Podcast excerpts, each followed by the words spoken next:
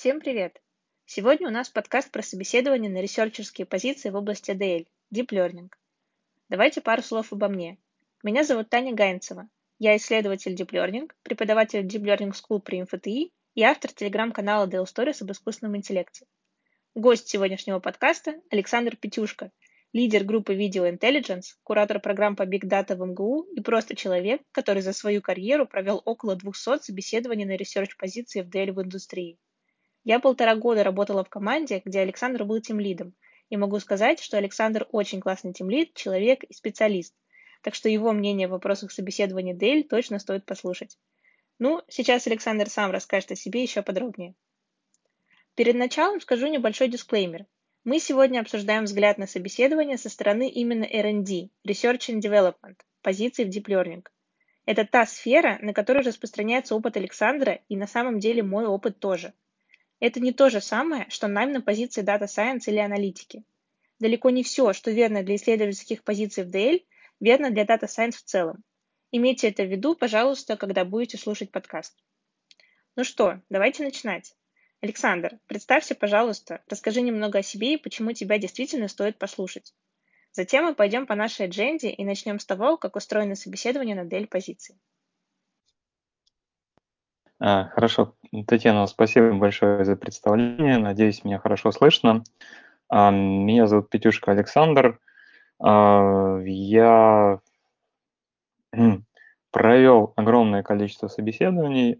Я думаю, больше, ну, точно больше ста, скорее ближе к 200 приближается эта цифра. Это, наверное, почему меня нужно слушать. Также я побывал и по обе стороны баррикад, то есть я и сам был в роли интервьюером, интервьюируемого, да, вот, и тоже несколько десятков раз, то есть и примерно представляю, о чем спрашивают, и примерно понимаю, что спрашивают. Вот. По поводу моего бэкграунда я э, закончил мехмат МГУ лет 15 назад, а, защитил там же кандидатскую диссертацию по математике. Вот. А, на данный момент Team Lead группы Video Intelligence а, и также являюсь лектором и координатором обучающей программы в МГУ. Э, про конкретную компанию я сейчас не говорю, сразу дисклеймер, я хочу рассказать скорее о своем опыте и как бы не связывать с какой-то конкретной компанией себя. Именно поэтому тут я, в принципе, гуглюсь в один клик, так что тут, если хотите, посмотрите. А, вот, наверное, такое небольшое вступление. А, да, и зачем, зачем вообще я здесь?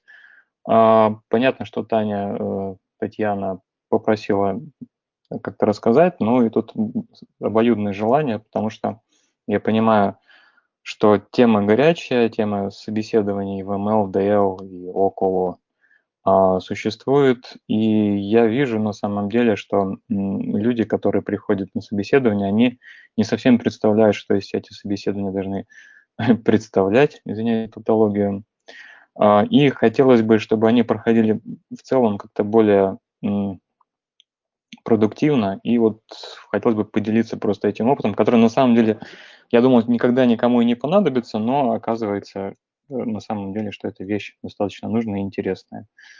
Вот, и постараюсь, по крайней мере, э, рассказать о своем опыте, как-то то, что через себя пропускал, а, какие выводы для себя сделал, и надеюсь, э, как бы начинающим уж точно, а возможно, не только начинающим коллегам это пригодится. Вот. И э, вот такое вступление. Э, дальше, я не знаю, Татьяна, наверное, будет как бы задавать сейчас, как там же несколько было таких больших тем, четыре штуки в целом. Я могу сам начать, может Татьяна как бы вот сейчас обозначить вот как бы направление, я могу дальше как бы пойти.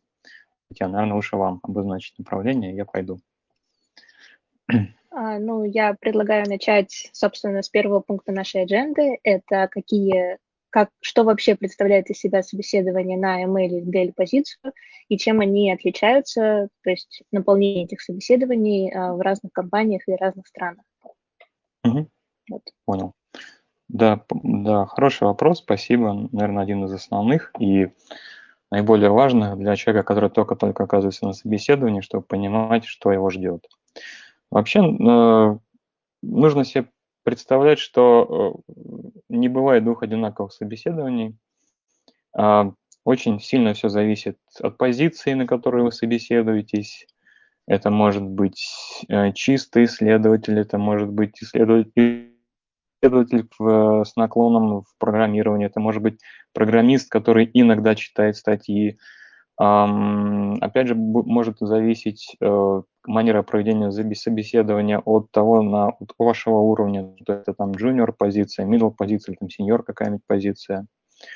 А, очень зависит от срочности, скажем так, нахождения человека. Возможно, кто-то уволился, для кого-то перевели на другую должность, и нужно как бы резко заполнить э, образовавшуюся нишу. Для этого не, возможно, не так долго и не так тщательно вас будут проверять. То есть просто как бы скорее возьмут первого попавшегося, который по каким-то формальным критериям подходит. Так что как бы заранее не угадаешь, но в целом есть какие-то основные принципы, по крайней мере, тех собеседований, которые э, проводим, провожу я, проводим мы в нашей команде, проводят в других компаниях российских и в зарубежных тоже. В зарубежных есть отличия, я об этом тоже скажу. А, ну, стандартное собеседование, э, их может быть несколько.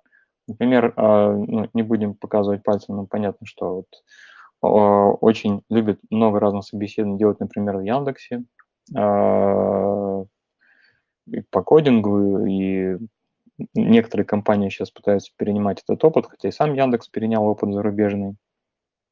Вот. Но я скажу, как, как, скажем, а, в целом про более классический вариант, когда а, пытаются сделать одно там, или два собеседования часовых.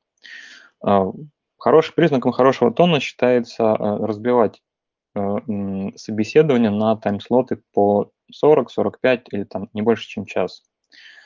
Поэтому э, иначе, если больше времени будет э, занимать собеседование, то устанут, нет, уж, то, уж точно устанет и будет очень напряжен сам интервьюируемый, а, ну и как бы интервьюеры тоже могут устать, им, им тоже, возможно, нет, ну, нет, нет, нет столько времени их ценного рабочего, чтобы с вами долго сидеть и вас спрашивать какую-нибудь ерунду. А, шучу. Э, поэтому э, вот стандартное часовое собеседование, если мы говорим про одно собеседование, оно обычно проходит так. Вначале, э, скорее всего, если есть время, ну, обычно там 2-3 минуты уделяют интервьюеры на представление себя, то есть скажут, вот я такой-то, представляю такую-то группу, и э, вот мы занимаемся такими-то задачами, в целом там пара слов. После чего э, говорят, давайте мы вас спрашиваем, а потом у вас будет возможность спросить у нас что-нибудь. А, и после чего начинаются вопросы. Теории обычно по теории, иногда, возможно, теории по практике, иногда, опять же, по результатам, возможно, домашнее задание некоторое. Например, э, иногда непонятно, насколько человек умеет что-то делать руками. Даже он может сказать и как-то, может быть, резко написать э, от испуга, возможно, какой-то коротенький алгоритм, э, может рассказать очень хорошо какую-то теорию, но как он в реальности может решать, умеет решать задачи, это не, неизвестно. А, и часто бывает, что дают домашнее задание, которое нужно сделать, скажем, за день, за неделю, а, и это домашнее задание требует, скажем так, некой погруженности в предмет. То есть нужно будет очень быстро разобраться в, в домене исследования, а, возможно, поискать там релевантные как, какие-то там репозитории на, на GitHub и э, посмотреть, как это делается, и преобразовать, э, там, зафантюнить до нужного решения, которое требует от вас интервьюеры.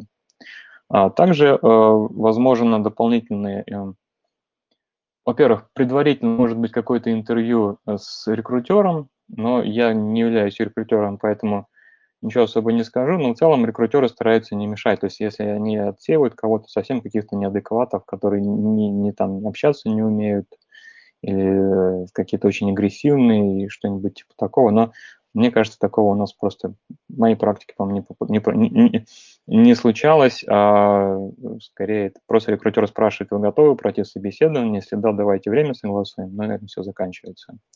Вот. И э, в конце возможен диалог на общие, не знаю, человеческие какие-то ценности, на культурные, соответствие культуры компании и тому подобное. Вот.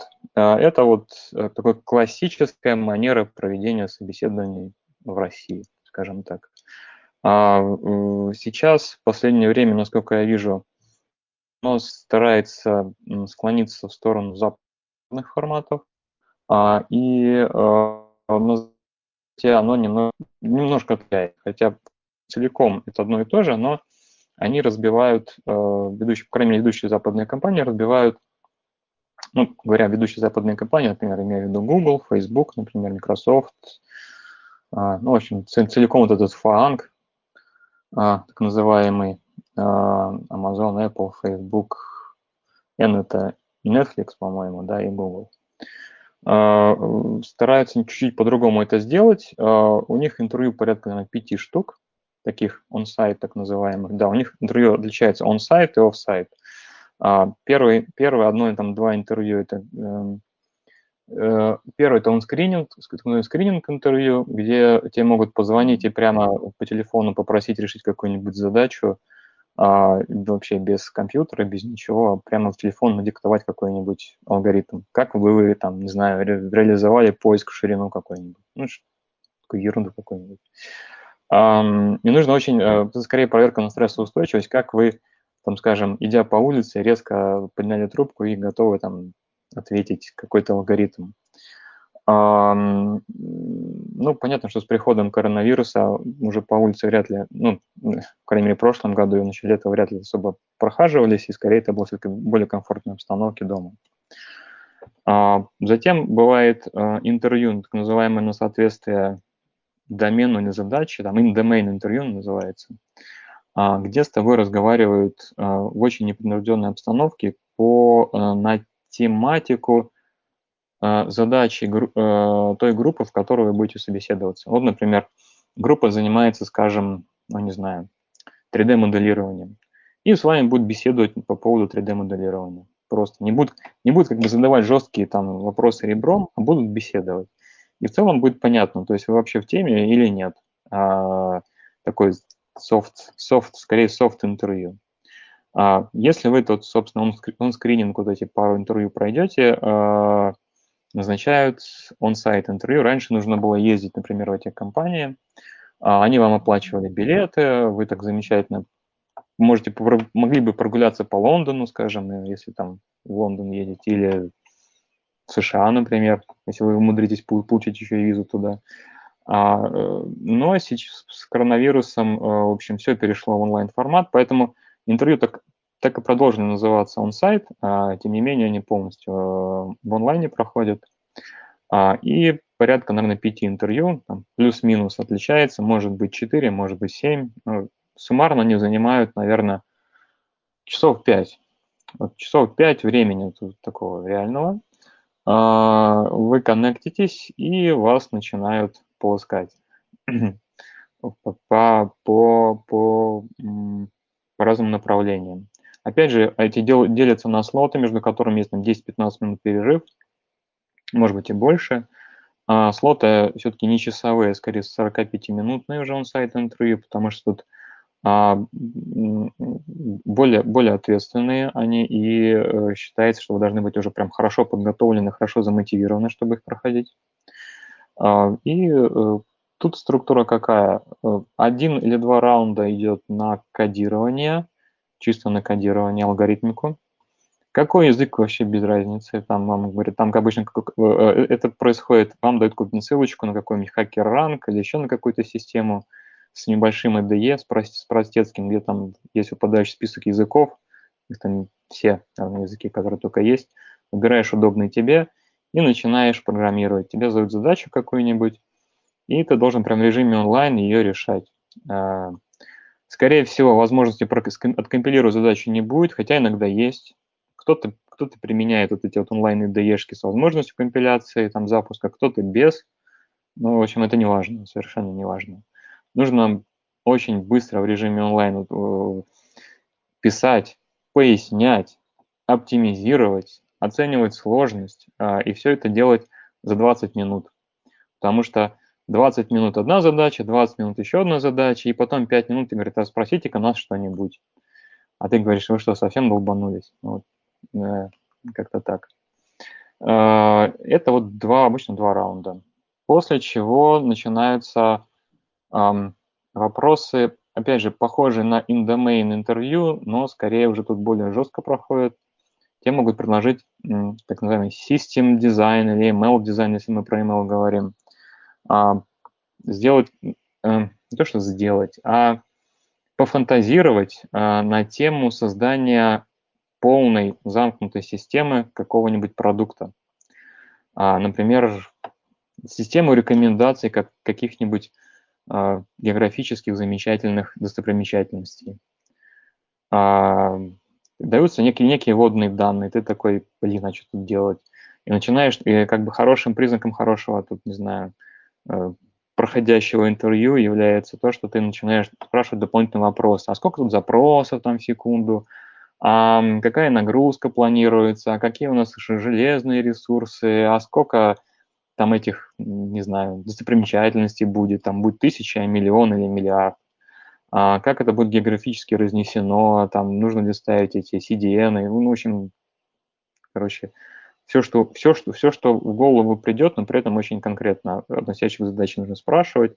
Потом нужно описывать э, свою систему. Понятно, что очень хочется описать как в, в разрезе большие корабли бороздят про, просторы большого театра, но тут, к сожалению, э, мне, если честно, такого рода интервью не очень нравится, ну, это лично мое мнение, потому что все равно ты никогда не будешь проектировать большую систему, никогда в жизни где человек не проектирует системы такие.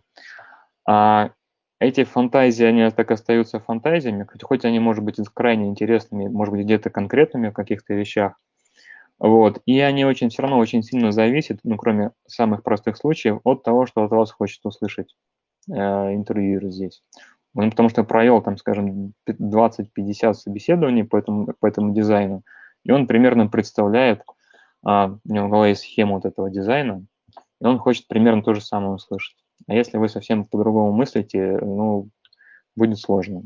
С алгоритмами тут проще. Ты можешь совершенно перпендикулярно решить, но а, специфика вот кодинга, то, что задачка решается обычно пол экрана, ну, максимум на экранчик. То есть она и понятно, то есть ты, ты, ты а, ее быстренько решаешь, ты объясняешь, и даже если решение совсем не то, которое тебе ожидалось, все-таки скиллового интервьюера хватает, чтобы его понять. А вот с ML-дизайном это вот не проходит иногда. Вот. А, и затем замечательные а, интервью, в которых вариантов прострелить себе ногу тысяча, ну, точнее, миллион, ладно, вагон маленькая тележка, это называется behavior интервью, а, потому что у каждой компании есть свой набор, так называемый red flags, каких-то каких вещей, которые они пытаются услышать а, и наоборот не хотят услышать. И как только ты что-нибудь скажешь, например, какое-то, может быть, сексистское что-нибудь от, отпустишь, какое-то замечание, или расистское, или, не знаю, нелюбовь к инвалидам, или что-нибудь еще, что-нибудь такое скажешь, тебе тут же прям это с собой закончит, поставят мне жирный крест, и больше никогда в жизни с тобой разговаривать не будут. Я вот. сейчас об этом тоже скажу свой опыт. Я тут вот. сижу.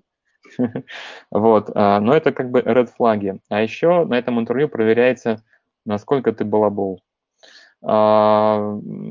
То есть будут спрашивать вопросы типа того, что какая у вас самая большая победа в жизни, какое у вас самое в жизни большое поражение, за что вам стыдно, за что вам не стыдно. И понятно, есть, а, скажем так, правильные такие как бы ответы, но они должны быть правильны именно в вашем случае. Если вы чуть-чуть начнете завираться, вас раскрутит все равно. И в конце начнете чуть-чуть заврались, здесь заврались, здесь заврались, и где-то на третьем-четвертом вопросе вы все равно рассыпетесь, и это будет очень плохо.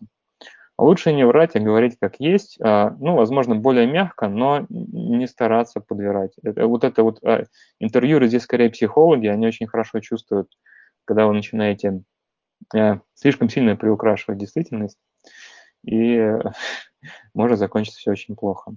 А вопросы здесь очень, очень, очень на самом деле важные. То есть нужно заранее продумать а, свои основные успехи, основные неуспехи в жизни. И уметь понимать, из-за, из-за чего произошел успех, из-за чего произошел неуспех. Нужно, короче, короче, уметь рефлексировать на своей жизни, и это очень важно.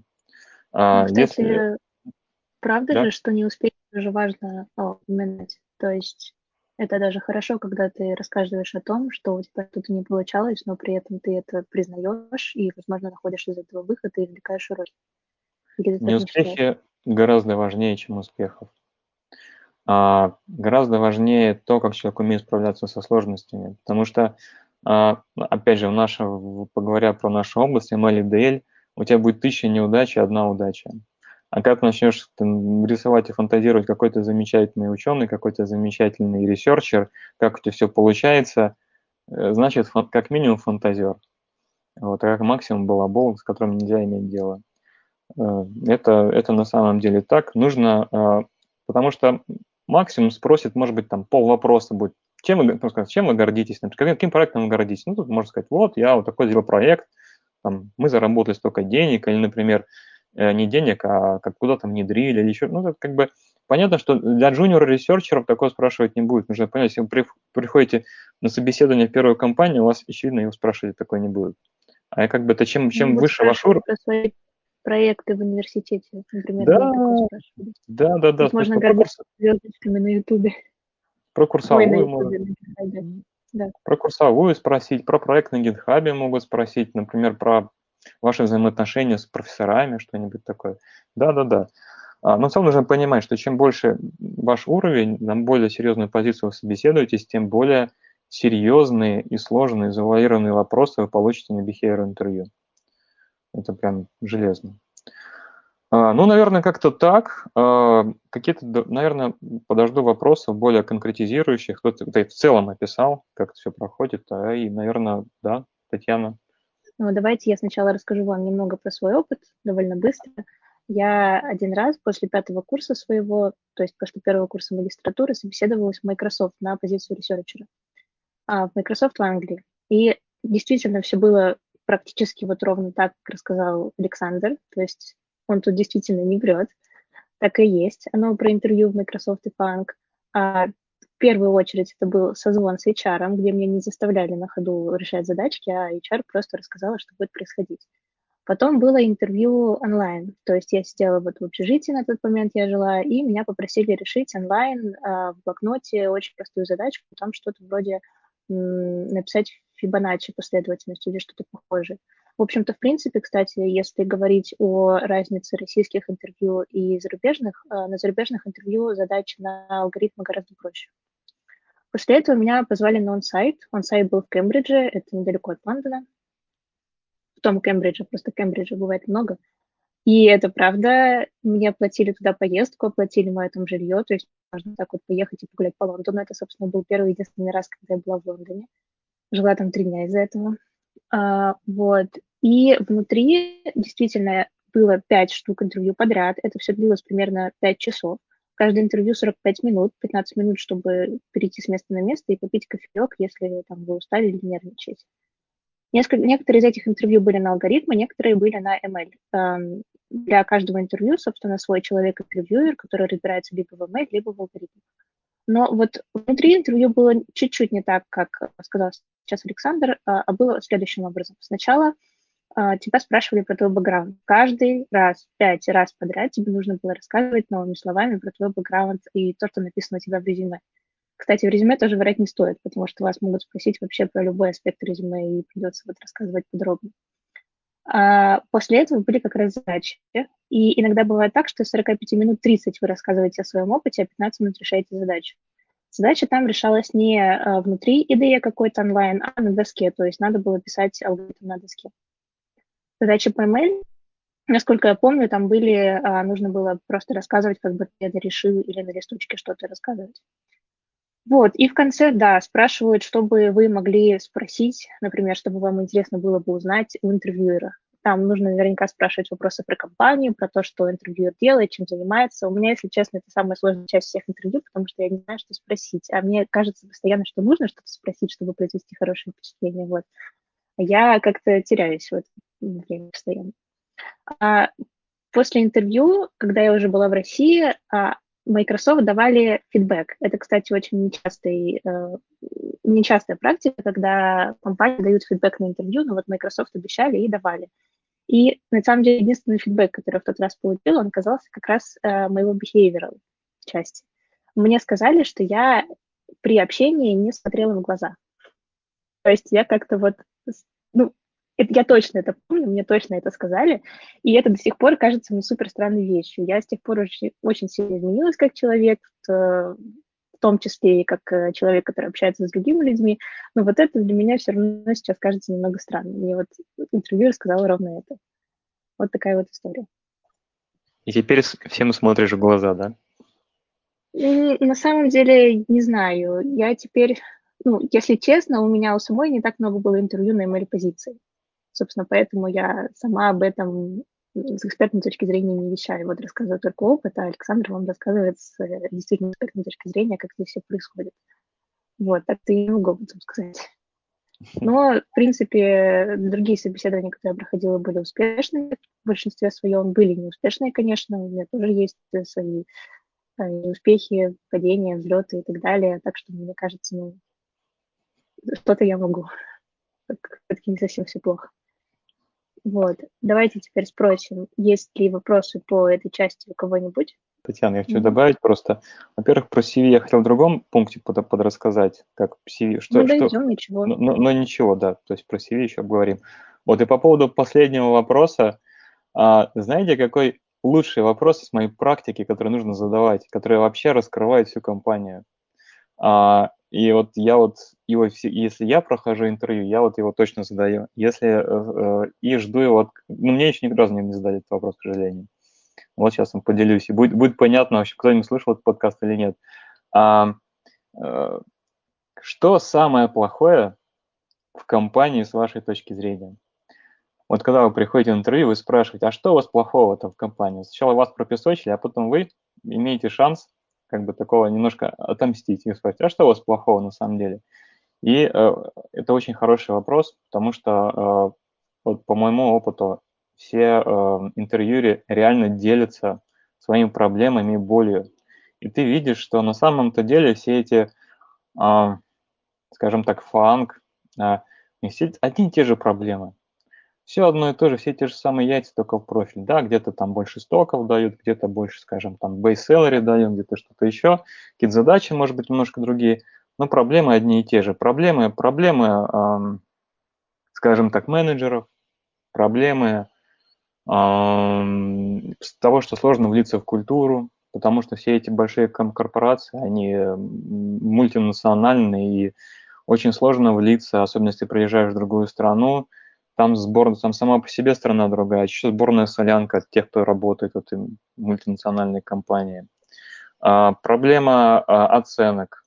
А, к сожалению, сейчас почти все, ну, к счастью, не знаю, так вот такая жизнь устроена, а, почти все крупные компании используют так называемый стек Vitality Curve, Stack Ranking, в общем, как это по-разному называется – а именно э, оценивают команду, э, ставят оценки, и потом тех, кто лучше всех их награждает, те, кто хуже всех, их а, э, по-другому стимулируют, скажем так.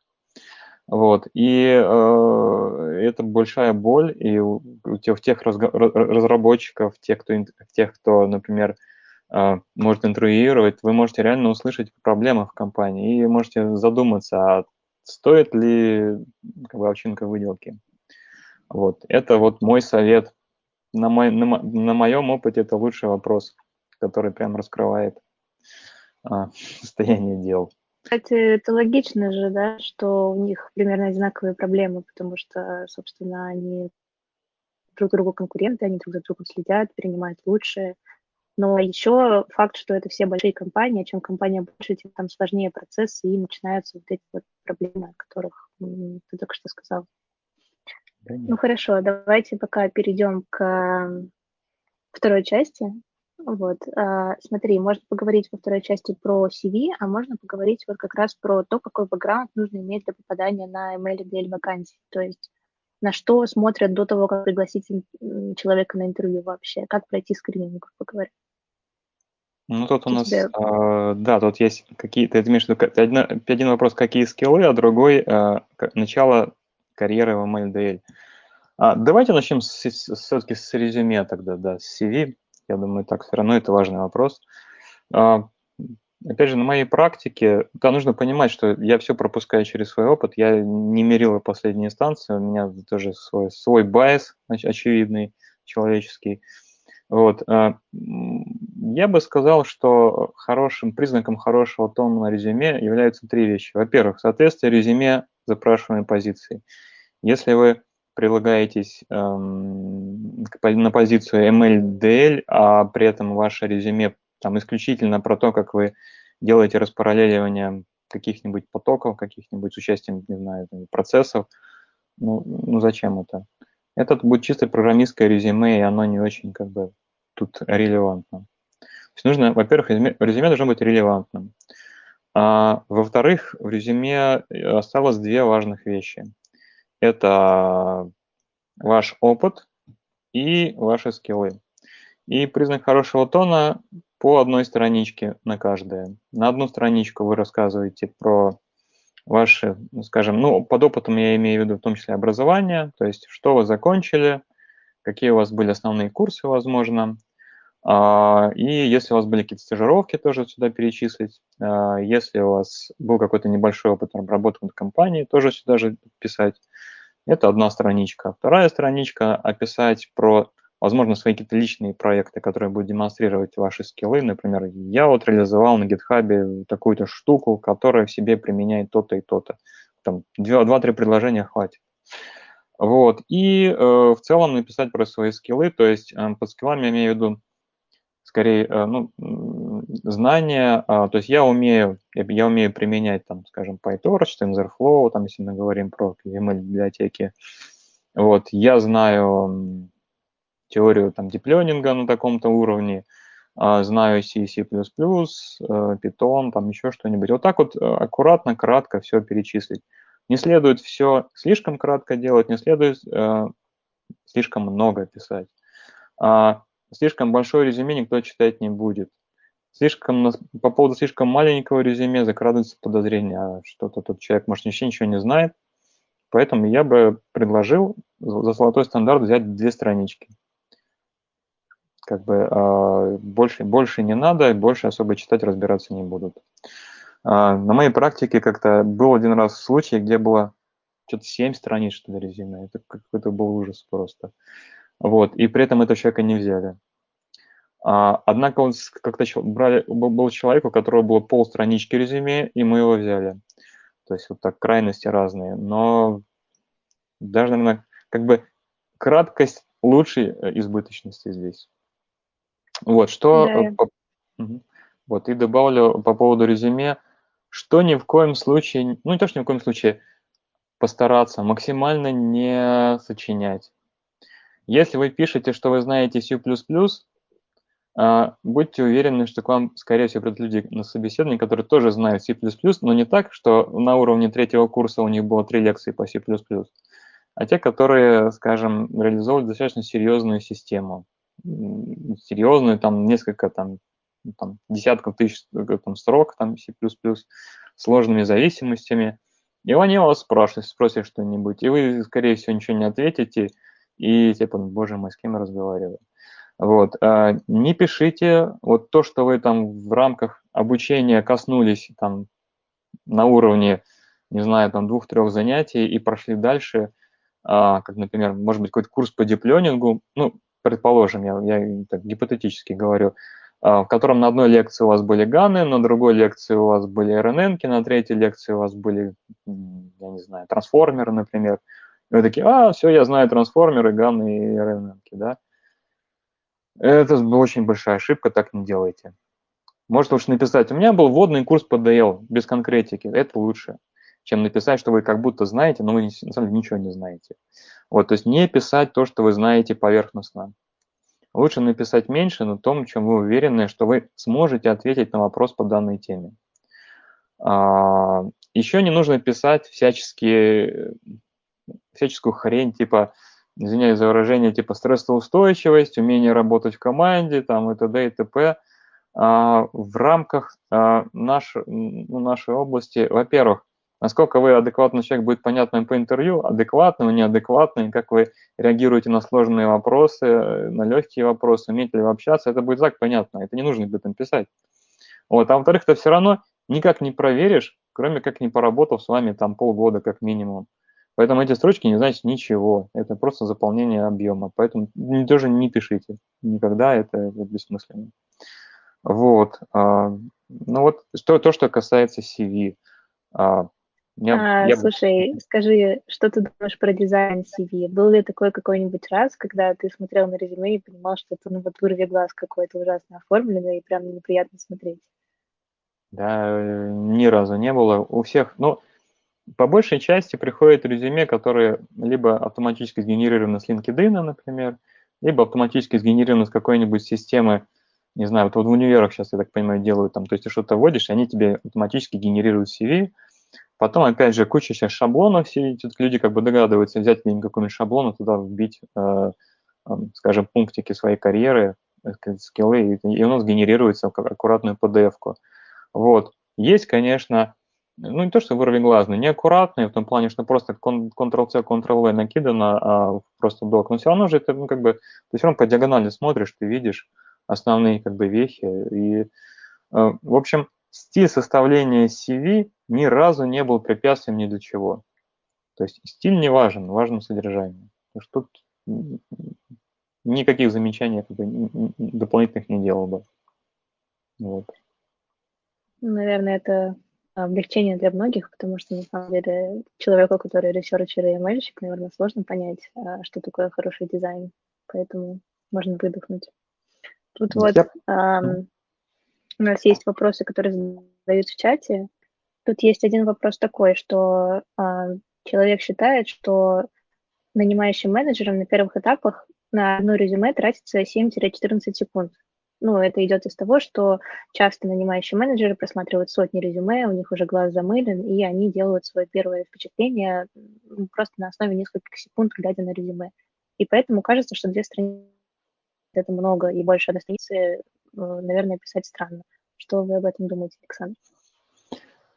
Хороший вопрос. Э, хорошо, что я, наверное, не нанимающий менеджер, поэтому у меня есть больше 7 секунд для просмотра резюме. Но, во-первых, да, хотел добавить, знаете, здесь анекдот, типа, э, приходит огромное количество, приходит HR к менеджеру нанимающему, скажем так, и говорит, вот у нас огромная пачка резюме, что делать, что делать, мы не успеваем, точно не успеем их обработать там до какого-то времени. На что нанимающий менеджер берет, располовинивает эту пачку, одну выкидывает в урну и говорит, знаете, нам неудачники не нужны. Вот. Поэтому э, даже с идеальным резюме вы можете просто не, не дойти до того, кто вас будет нанимать по разным причинам. Нет времени, закончила, не нужна уже эта позиция, или не нужно ее занимать. Может быть, внутри команды прошла перестановка и как бы взяли человека своего. А, или было там тысячу кандидатов, но на третьем решили дальше не тратить время, взять третьего. В общем, их действительно очень много, и поэтому там как-нибудь Ctrl, э, как это, Ctrl-F сделали по ключевому какому-нибудь слову. Ну, в общем, тут э, при этом нет тут никакой-то там дискриминации по какому-то признаку, нет, просто вот, вот, вот так, такое может быть, тут никакого нарушения там закона, ничего нет, просто вот так сложились звезды, поэтому никогда не расстраивайтесь, если вы прилагаетесь на на 50, 50 компаний прилагаетесь, если вам придет ответ там из трех, это нормально. Можете вообще из одной прийти. Так что это в, в, в, в, разряде вещей. Что касается времени просмотра, я бы сказал, что если эта позиция не супер уникальная, какая-нибудь достаточно ну, такая ординарная, то есть джуниор или middle разработчика, то например, мне хватает просмотреть, ну, я не знаю, несколько минут, может быть, 2-3 минуты, чтобы понять, может ли быть потенциально релевантен человек или нет. Потому что обычно отсеивается сразу э, э, совсем нерелевантный человек, а потом все-таки лучше уже поговорить. Вот при разговоре нерелевантные отсеиваются прям очень быстро, вот буквально 5 минут, 5, 6, 7, 10 минут, и уже понятно, что подойдет или нет, скорее всего. Вот, а если подходит, вот именно разговор, когда затягивается, и именно стараются понять, на куда, может быть, уровень, как бы, насколько он сеньор, да, чтобы понять, чтобы какой ему больше там, или меньше зарплаты, может быть, дать. Вот. Но тут, кстати, хочу заметить, вот у меня был случай, когда не всегда работает скрининг вот такое резюме. А, как-то года два назад э, была ситуация, что по резюме вообще люди не подходили, вообще у них никакой ни машины, ленинга не было, ничего не было, ну, я не знаю. То есть я просто посмотрел и как бы выкинул. Но потом э, там пару человек написали мне все равно в личку, я же не помню, то ли на e-mail написали, то ли, может быть, в Telegram, не помню. И еще раз попросили рассмотреть их резюме, потому что они очень замотивированы, очень хотят. Я говорю, ну ладно, давайте. И потом выяснилось во время прохождения интервью, что они эм, просто по каким-то своим причинам не посчитали нужным включить в резюме какие-то релевантные вещи. Ну, это как бы соотносится с тем пунктом, что включаете в резюме э, данные релевантные позиции. И на самом деле они были очень даже как бы да, они не были ресерчерами в полноценном виде, но очень неплохо понимали, что от них хотят, хорошо отвечали на вопросы, и мы в итоге их взяли, как, как сначала как интернов, потом как разработчиков, и могу за них сказать только, только хорошее. Так что вот есть и, и такие случаи, но они встречаются крайне редко. Здесь уж говорить про резюме. А, тут есть еще вопросы. Что важно показать продемонстрировать в пэт-проекте, то есть в личных проектах, о которых ты говорил, которые нужно включать в CV, а, например, по компьютерному зрению для работодателя, чтобы увеличить шанс, чтобы позвали на собеседование. На что ты обращаешь внимание на пэт-проект? Я бы сказал, что никто уж так смотреть не будет. Сразу. А, вот так вот сразу. Я подозревала. Вот. А, что важно? Точнее, нет могут найти ваш проект не в связи с вашим резюме и заинтересоваться вашей, вашей кандидатурой, потому что человек, который работает над похожими вещами в компании, ему это интересно. Но это, это к резюме не имеет никакого отношения. А что касается проект, а, эти проекты важны прежде всего для вас самих, чтобы вы набили руку в каких-то технологиях. Понятно, что если ваш проект вдруг там а, имеет там тысячу звездочек, это будет очевидно и очень круто. Но, скорее всего, это не так. И в этом проекте полторы звездочки от вашего друга по комнате в общежитии. Вот. И э, поэтому э, он как... Если вы во время реализации этого проекта ознакомились со стеком технологий, просто вот на этом проекте э, как бы просто внизу напишите, что во время работы над этим проектом я узнал больше о чем-то, чем-то, чем-то, вот это важно. Сам по себе проект не так важен. То есть нужно показать, что вы освоили новые технологии и их понимаете во время работы над этим проектом. Все, больше ничего. Ну, получается, нужно э, как бы добавлять это в CV, чтобы показать, что вы это знаете, но при этом вспомните, что врать не нужно, то есть э, какие-то эфемерные проекты выдумывать и добавлять туда не нужно. Просто вдруг так случится, что вы сейчас подумаете, что смотреть не буду, поэтому я просто несуществующий проект туда засуну. Вспомним то, что вас всегда могут спросить, что именно вы там сделали, и очень-очень-очень хорошо прогнать про, ну, по, собственно, структуре вашего проекта. Может да. даже попросить показать на собеседовании. То есть это будет очень плохо, если вы завретесь, потому что вас тогда просто дальше не будут а, рассматривать в эту компанию. Очевидно, очевидно. Иногда просто, когда мне нечего спросить, просто пальцем рандомно тыкаешь проект. Говорит, вот у вас тут проект написан, вы там делали гана для чего-то. А расскажите, какой ган? А расскажите, какой, там, не знаю, какая архитектура, какие там лосы, как еще, еще. И на второй, третий вопрос понятно, что человек либо там, не знаю, отфоркал что-нибудь, изменил там два гиперпараметра и не понимает, что происходит, да, ну и смысл этот проект включать. Либо когда человек изначально все разработал, такой с жаром, с увлечением может рассказать, вот это проект про то, я тут поменял то и то. Ну, это, вот это, это гораздо лучше. Вот это, вот, это, вот это хороший разговор про проект. Этот человек увлечен этим и может рассказать про все, а не то, что он там поменял два параметра и, и поэтому получил на 1% больше чего-то.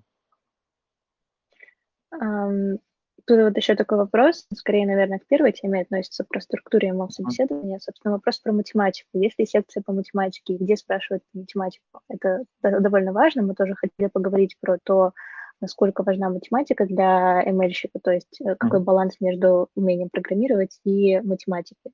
Давай вот скажем про то, в каком месте интервью обычно спрашивают про математику, что могут спрашивать, какие там варианты, э, каких разделов математики и насколько это важно. Могу спросить в любом месте интервью, э, кроме как начала и конца, понятно.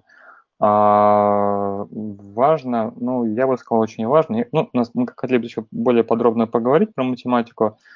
Могут спросить в разрезе понимания основных вещей, это точно. То есть, например, какая сложность вычисления определителя матрицы?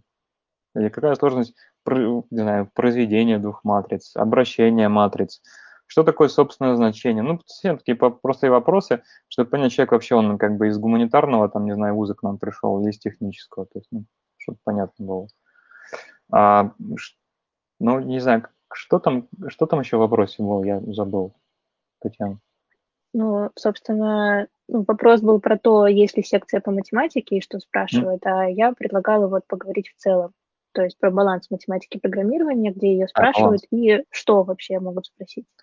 Баланс, баланс, я бы сказал... есть еще. Угу. Да, да, да, да. Про матем... Ну ладно, давайте, раз начали говорить про математику, давайте переключимся да, математику. Да, да, я, я к этому, я это и предложила, да, сделать. Все, все, да, извиняюсь. А, я бы сказал, это треть. Ну, не то, что как бы, мне, я бы оценил как треть, а то даже скорее в сторону как половина весовой коэффициент. А, почему? Потому что а, ну, какие, какие части вообще? У нас есть теория, у нас есть практика и есть, скажем так, фундаментальное понимание вообще того, что происходит. Вот, вот это фундаментальное понимание того, что происходит, изучает прежде всего математика. А в плане математики нужно, да, именно что понимать, понимать. А, ну и как бы не тупить совсем с такими простыми вопросами, типа, что будет себе матрицы перемножить, какая там сложность. Вот. А какие разделы математики для ML, DL и тому подобных вещей? Ну, прежде всего, статистика, теория вероятности, потому что у нас все эти, все эти, в основном все, все модели, они основаны на, на, на правдоподобиях, на вычислении вероятностей, на моделировании вот этих вот распределений. Э, в общем, все из этого состоит. Но для того, чтобы делать это эффективно, нужна линейная алгебра, нужно понимать как работать в многомерных пространствах, что такое сложности, что такое O, как-то capital O и там в общем, O малое, O большое нужно понимать, а, по порядке понимать. Ну, сама по себе теория вероятностей а, и как вот считать там всякие ожидания, там дисперсию, это понятно, очевидно, нужно знать. А, должно быть, ну, как бы, чтобы всем этим владеть, чтобы как бы как база должна, должен быть очень хороший, я бы сказал, мотан. То есть нужно уметь хорошо посчитать интегралы, одномерные, там, многомерные, те же самые. А, вряд ли вас спросят, попросят посчитать многомерный интеграл, но могут спросить, чему будет равен интеграл от e в степени минус x квадрат. Это вполне могут спросить. Вот, и ну, тут сразу будет понятно человек, откуда пришел. Вот. А, как-то так. А, то есть э, на математике проверяется, насколько человек э, разумно, логично мыслит, насколько он вообще из технического, как бы, из технической области к нам приходит. И э, сможет ли он затем, как бы так, в будущем э, какие-то генерировать, ну, стратегические, может быть, какие-то идеи, либо а, разумно оценивать, почему что-то идет не так, не только с точки зрения, например, ошибок кода или каких-то там багов в коде, но еще и с точки зрения, например, тут, скорее всего, это происходит потому, что распределение какое-то не сбалансировано, там недостаточно выборка, или, например, а, чересчур, чрезмерно выборка. Это все концепция модстата, например. А, или, например, интеграл, скорее всего, будет тут расходиться, потому что или там сходиться. То есть, опять же, это, это я говорю с точки зрения, опять же, своего опыта, потому что мы э, так или иначе пытаясь набирать на работу людей, которые, э, ну, лично мне бы хотелось, мое, мое, мое, мое желание, мне бы хотелось, чтобы эти люди что-то понимали. А не везде на DL-ML позиции нужна математика какая-то, кроме как оценить там сложность каких-нибудь примножения масс. Не везде это нужно. Скажем прямо, а, возможно, я тут завышаю просто планку. Это хорошо бы, если бы так было, например.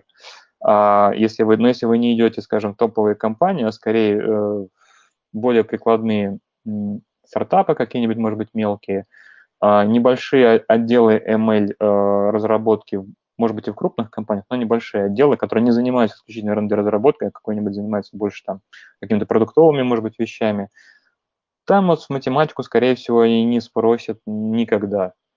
Вот. Ну, нужно понимать. То есть я, возможно, тут э, просто со своей башни это вещаю. Вот. А, я бы со своей башни тут сказала, что, кажется, всей математики важнее всего все-таки статистика. Потому что, а, кажется, что если человек хорошо понимает статистику, то, наверное, он и в примножении матриц сможет как-то, и интегральчик маленький посчитать тоже сможет. Ну, это мой взгляд, я не знаю точно, правда это или нет.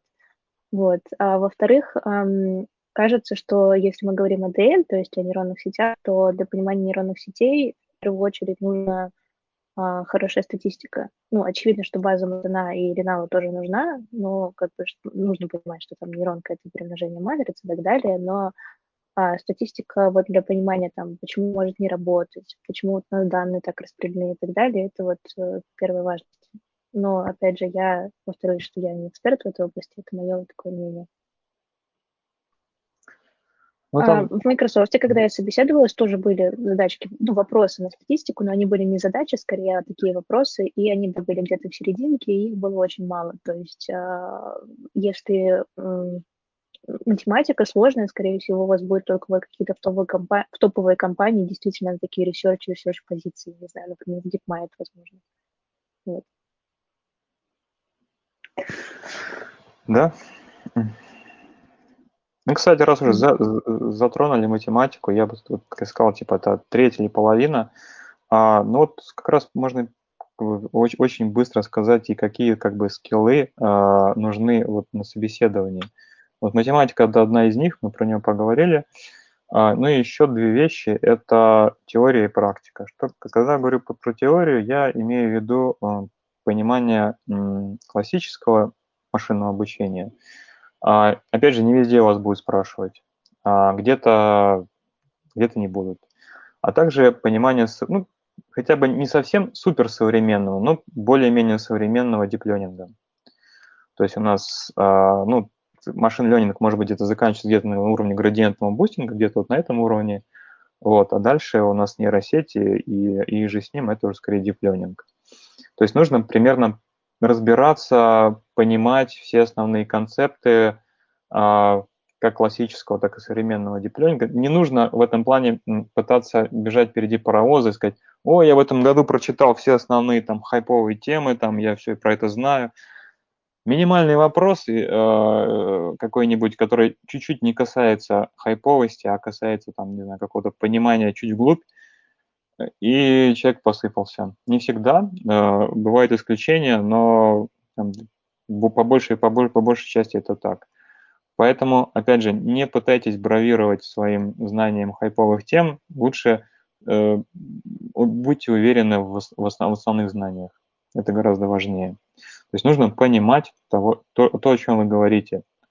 А, например, очень часто люди, когда начинают там рассказывать что-то то, все, пятое, десятое, там, какой-нибудь там, не знаю, вот, э, вот в том же самом таких байских методах, где там есть elbow, efficient lower bound, э, спрашиваешь, что такое likelihood там, или правдоподобие? И все. То есть все, все знают кучу формул каких-то там, что-то такое, а как бы основные вещи такие, а, и все, и человек посыпался. И как бы по теории, когда мы говорим, еще важно примерно иметь представление о том домене, на который ты собеседуешься. То есть под доменом я имею в виду, например, компьютер vision, то, ну, как бы, если компания работает или там отдел работает с компьютерным зрением, нужно представлять себе какое-то состояние дела, у кого то компьютер vision. Работает там, с речью или с текстами, нужно представить себе NLP. То же самое. Работает в области 3D-моделирования, нужно понимать хотя бы какие-то подходы в области там 3D-распознавания. А, то есть нужно, ну, нужно быть хоть не то что экспертом, но нужно иметь представление о том домене, а, в котором находится позиция, на которую, вас, вы, на которую вы прилагаете, на которую вас, возможно, возьмут. Вот. Это вот теория.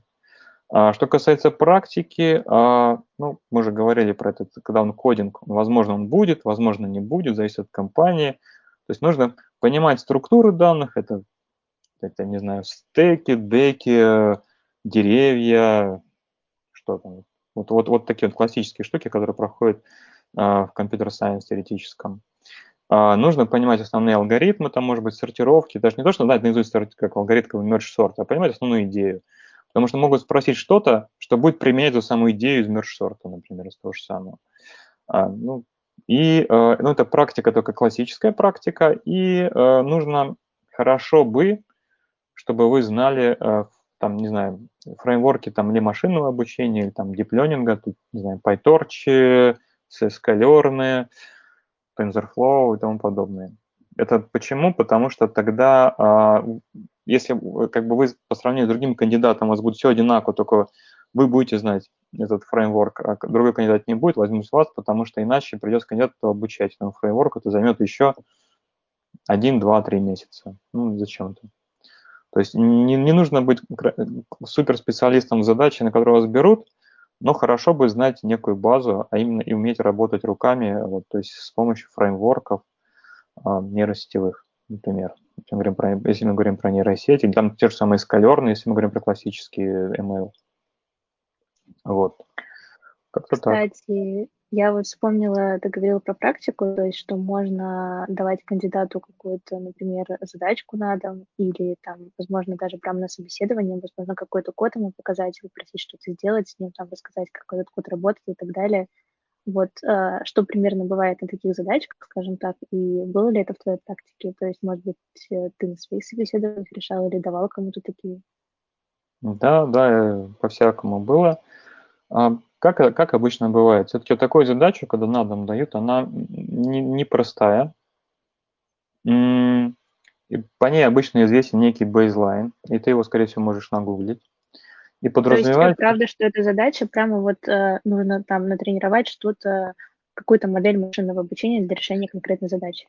Ну, предположим. Вот такая, предположим, да? предположим это, это, если мы говорим про машинное обучение, да, э, это может быть что-нибудь натренировать, а, конечно, не используя там много видео, даже вообще видеокарт, например, или, или там одну видеокарту максимум на коллабе. На коллаба хватит, например. Тут, чтобы, чтобы не э, ставить неравные условия людей, у которых есть видеокарты, у которых нет, да. А, коллаба тоже самого хватит. А, тут скорее э, вопрос в том, сможет ли он предложить какое-то улучшение на основе какого-нибудь базового фреймворка, то есть он сможет ли он улучшить, сможет ли он догадаться до чего-нибудь вообще.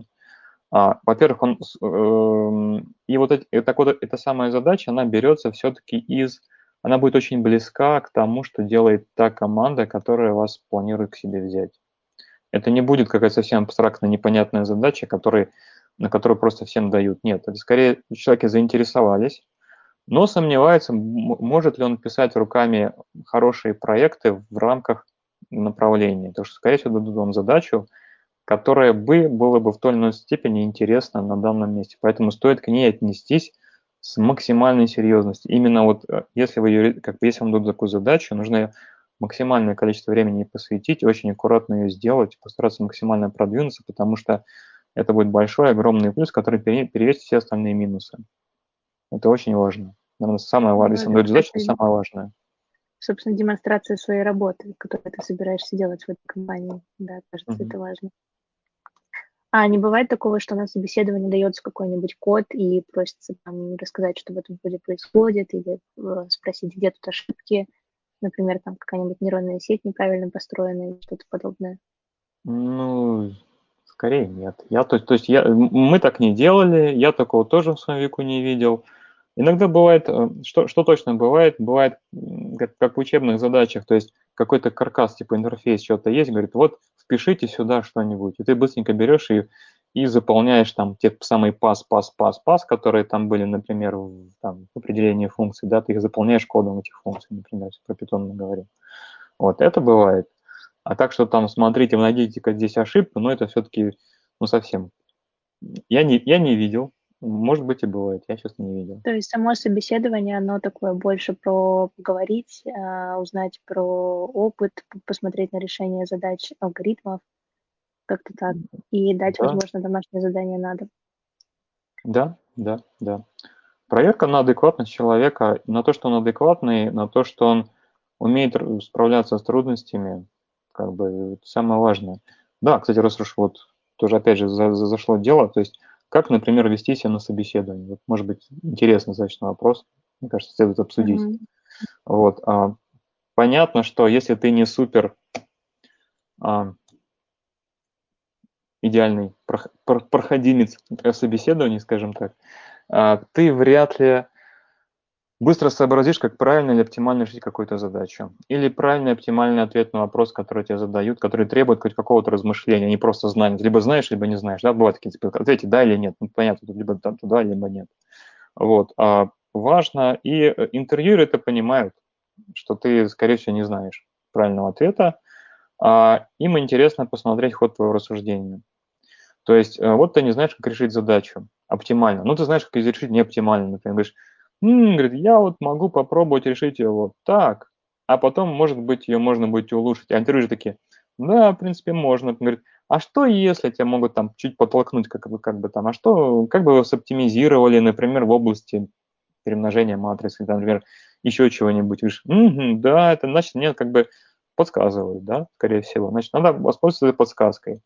Очень плохо, когда подсказками не пользуются, потому что, скорее всего, в 95% случаев, когда вот так он интервьюер что-то говорит, а что, э, и, и чем-то спрашивает, как, как бы, это, скорее всего, это подсказка.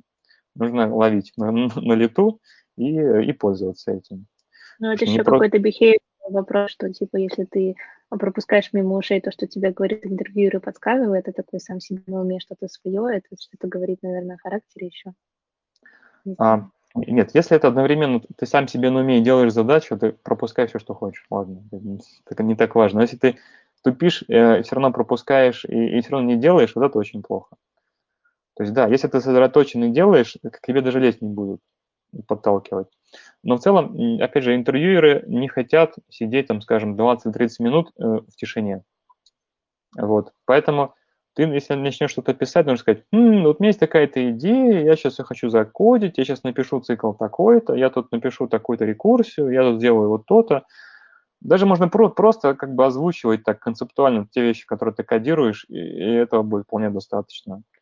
То есть это, вот это то есть нужно уметь пояснить. Опять же, какие-то вопросы по теории, можно сказать, да, я, например, не знаю конкретно чего-то там, но мне кажется, что это могло бы быть так, потому что очень важно э, услышать от э, того, кого интервьюируют, ответ по тому, его, его как бы обоснование, его ризонинг, почему он так считает. Я считаю так, потому что. И это может быть потому, что может быть и неправильно. Но если оно логично, как бы, как бы, ну, в целом разумно, то это хорошо. Не всегда как бы система аксиом, скажем так, правильная и полна у человека бывает. Особенно относительно какого-нибудь сложного вопроса. Но тем не менее, э, вот такое умение как бы строить дерево вывода, что ли, я не знаю. Это очень важно. Поэтому так. А что точно не следует делать? А, ну, как бы, ну, то, что врать, тут мы уже про врать уже много раз говорили, тут, когда мы говорим про технический вопрос, не то, что врать, а начинает забалтывать. Есть такие люди, которых ты говоришь им вопрос, говоришь им слово, они тебе в ответ 100. И говорят, и говорят, и говорят, и говорят, и уже ты уже ты потерялся, что, какой вопрос там был, на что отвечать, и что-то говорят. Вот, такие, вот, вот этим не нужно заниматься ни в коем случае.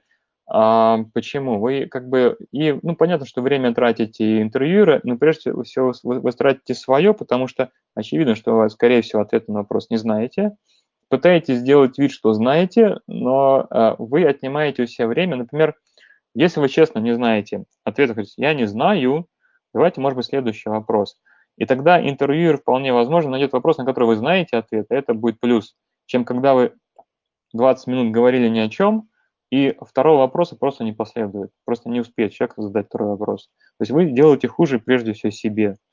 А, то есть кажется, что вы как будто уходите от ответа в стиле политиков, да, но это так делать не надо. Вот. Лучше, если не знаешь, сказать «не знаю». Возможно так, но я типа не специалист там, в умножении матриц, да, я могу только обращать, а вот умножать не могу. Ну, отлично, хорошо. Вот. Это это, это гораздо правильнее, на мой взгляд, так, так делать. Просто больше вопросов вам зададут, и вы, скорее всего, нащупают то, что вы знаете. Потому что не всегда интервьюер пытается э, найти слабые места. Нет, иногда, конечно, пытаются найти слабые места. А, иногда бывает наоборот, пытаются найти, что, что вы знаете. Но я, скорее всего, человек не возьмут, если там нужно долго, долго пытать, что, э, чтобы найти, что он знает. Но, тем не менее, если, опять же, 50 на 50 это нормально. Нормально. Кстати, иногда бывает нормально, что вы на половину вопроса не знаете ответ, на половину знаете. Я не знаю, что вы провалили в собеседовании. Это, скорее всего, ну, среднестатистическая ситуация. 50 на 50. Понятно, что это не топовая ситуация, вы не идеальный кандидат, вы не идеально подходите, но это, это, это не, не какое-то крушение надежд. Да, и хотел бы сказать здесь, что с точки зрения... Ну ладно, это я потом скажу. Тут, пожалуй, пожалуй, пожалуй, тут, тут я закончу. Ну, я хотела предложить сейчас тогда вот что. А, давайте сейчас мы спросим, есть ли у вас вопросы по тому, о чем мы уже говорили, а потом я спрошу такие вещи еще у Александра, у нас тут остались. А, во-первых, про бэкграунд, может быть, что-то еще хочешь добавить? То есть чем, что, например, обязательно нужно иметь в бэкграунде, чтобы податься на MLDL вакансии, чтобы люди, например, а, зря просто ну, не ходили, понимая, что ну, нужно еще что-то подучить, чтобы вообще попасть на какие-то должности. На что вообще обращать внимание, чтобы вообще позвать на собеседование? Важно ли вузовское образование, собственно, в этой же связи? Я думаю, ты ответишь. И, собственно, что делать людям, которые начинают свой путь в МЛДЛ? Наверняка здесь таких много, потому что у нас наверняка есть много людей из Deep Learning School, где мы как раз учим нейронным сетям. Это должно быть э, довольно интересно об этом. Ну и в конце можно будет рассказать про какие-нибудь курьезные ситуации собеседований. Но давайте сейчас вот э, спрошу, есть ли у кого-то вопросы по тем частям, которые уже были, которые мы уже проговорили. Э, написали, какие задачи доверяют обычно стажерам. Такие, задачи чтобы они могли справиться и чтобы было полезно для компании. Или какие? Скорее, задачи стажерам доверяют те, э, если вы ее не решите или решите неправильно, а еще вы катастрофически неправильно ее сделаете, компании кирдык не настанет. Вот такие, вот такие вам задачи будут давать. То есть и, и не будут давать ответственных задач. Э, fail в которых повлечет какой-то ощутимый фейл для компании. Поэтому не бойтесь э, делать и проявляйте инициативу и э, там, что-нибудь, что-нибудь интересное сочинять в этих задачах, потому что это как раз способ на вас посмотреть, насколько вы э, готовы работать и в том числе в одиночку. А, что плохо, кстати, что такой вопрос, э, когда стажер пришел, и что не очень хорошо, когда стажер бегает к своему, там, не знаю, ментору, скажем так, каждые 2-3 минуты там все спрашивать, спрашивать, спрашивать. Это очень плохо. Но, но плохо и обратное, когда человек ничего не спрашивает, говорит, мне все нормально, я все делаю, делаю, делаю, а потом спустя две недели а, оказывается, что человек не мог там разобраться в какой-то техническую вещь, например, не мог какой-нибудь пакет поставить, не мог нагуглить, как это сделать, и в итоге две недели на смарку, потому что он как бы считал, что некрасиво или там стеснялся, еще по каким-то причинам разобраться с этой проблемой. То есть нужно соблюдать золотую середину. Сначала пытаешься решить проблему сам, исчерпал свои там за какой-то там пару часов, несколько часов, может быть, день, если это там требует каких-то мыслительных усилий, э, не мог сделать, лучше подойти и узнать. Э, нельзя очень часто бегать, нельзя очень редко бегать. Вот как бы все. Да, логично. Я, кстати, тоже хочу сказать, что не надо стесняться спрашивать, если вы действительно пытались, и у вас не получилось, и идея уже ноль. Стесняться спрашивать не надо. Это нормально, что вы чего-то не знаете, особенно если вы стажер.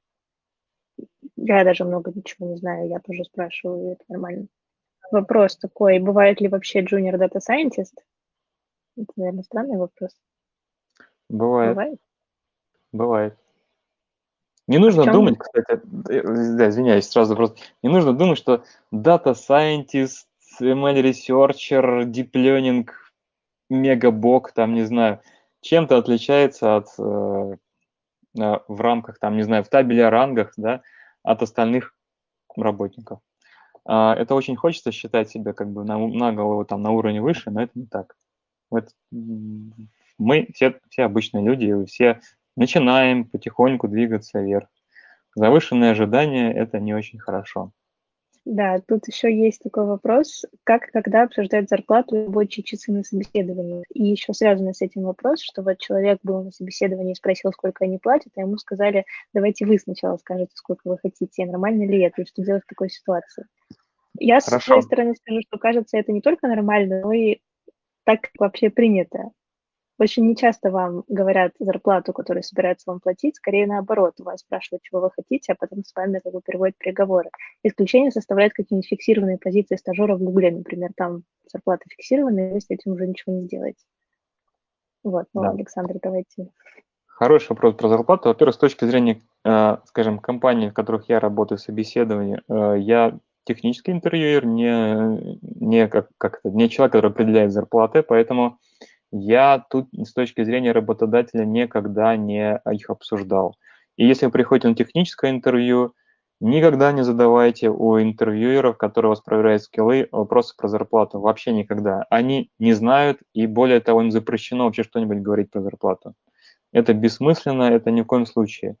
А, практика а, показывает, что а, шаблон здесь следующий. Вы проходите интервью, и если вы его проходите, только тогда имеет смысл начинать разговор о зарплате.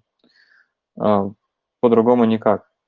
Вот. Что касается, как обсуждать зарплату, стратегии есть разные, разные могут приводить к успеху на самом деле.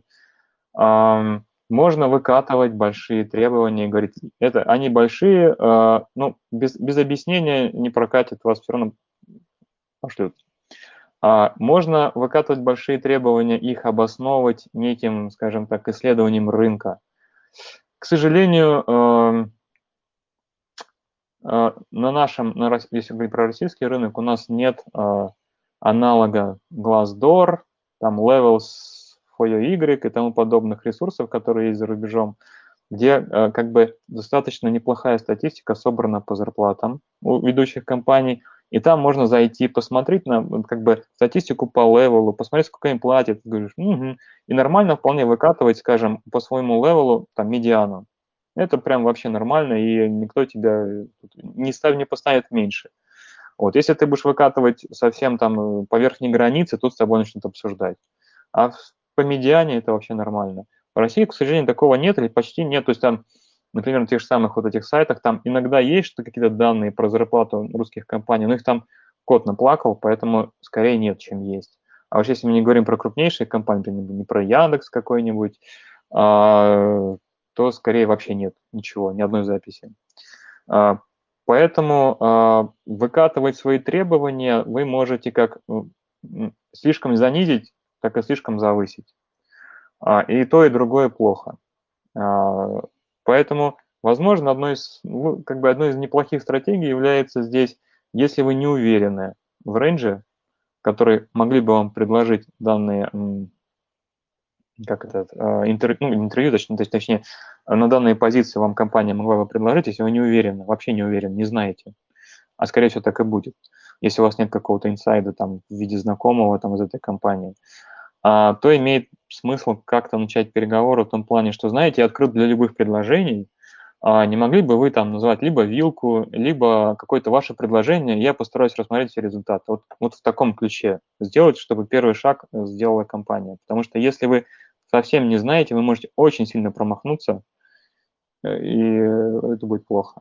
Если вы примерно представляете, то тут уже уже как, кто на что гораздо. И кто-то, кто считает себя очень крутым, он побольше ставит, кто считает себя не столько крутым, чуть поменьше ставит, и это нормально. Опять же, а, есть как бы практика, а, у которой есть исключение, что если вы думаете, что вы стоите x, там рублей, скажем, вы ставите x плюс сколько-то, x плюс дельта, потом с вами начинают торговаться, э, и э, вам, вам предложат x минус дельта, и в конце вы сойдете на x, да, как обычно. То есть, а, не всегда это правило работает. А, иногда вам могут предложить очень сильно меньше, а иногда могут предложить даже больше. И такое, такое бывает. А, но обычно, обычно, наверное, больше, по, по большему счету, то есть вы сколько-то заявите, вам заявят поменьше, вы там еще, может быть, через одну-две итерации зайдете примерно где-нибудь там посередине. Ну, да, так. то есть это не работает так, что если вы э, требуете много, то вам сразу говорят «до свидания». С вами, скорее всего, начнут торговаться. То есть это не настолько страшно. Да. Тут на самом деле очень много вопросов. Давайте так, я сейчас буду задавать только те, которые относятся к тому, о чем мы говорили. Здесь есть такой вопрос, о котором мы еще собираемся поговорить. Надеюсь, Александр, ты не устал, потому что у нас действительно очень важная часть. Нет, нет, мне очень интересно. В кои-то веке кого-то заинтересовал опыт прохождения собеседования. Я прям сам... Сама, сама, мне сама страшно от количества вопросов. Тут, в общем-то, вопрос, как оценивается участие в соревнованиях типа Кагл? Угу. Насколько это важно? Насколько интересно тебе, как интервьюеру? Очень хороший вопрос. А, боюсь, даже меня смотрят разные мои коллеги, вполне возможно. Я, я скажу прямо отрицательно. Точно так же, как я отношусь и к олимпиадникам э, и тому подобное. Э, не потому, что у меня какой-то там, не знаю, меня в детстве ни, ни кагловец, ни олимпиадник не бил.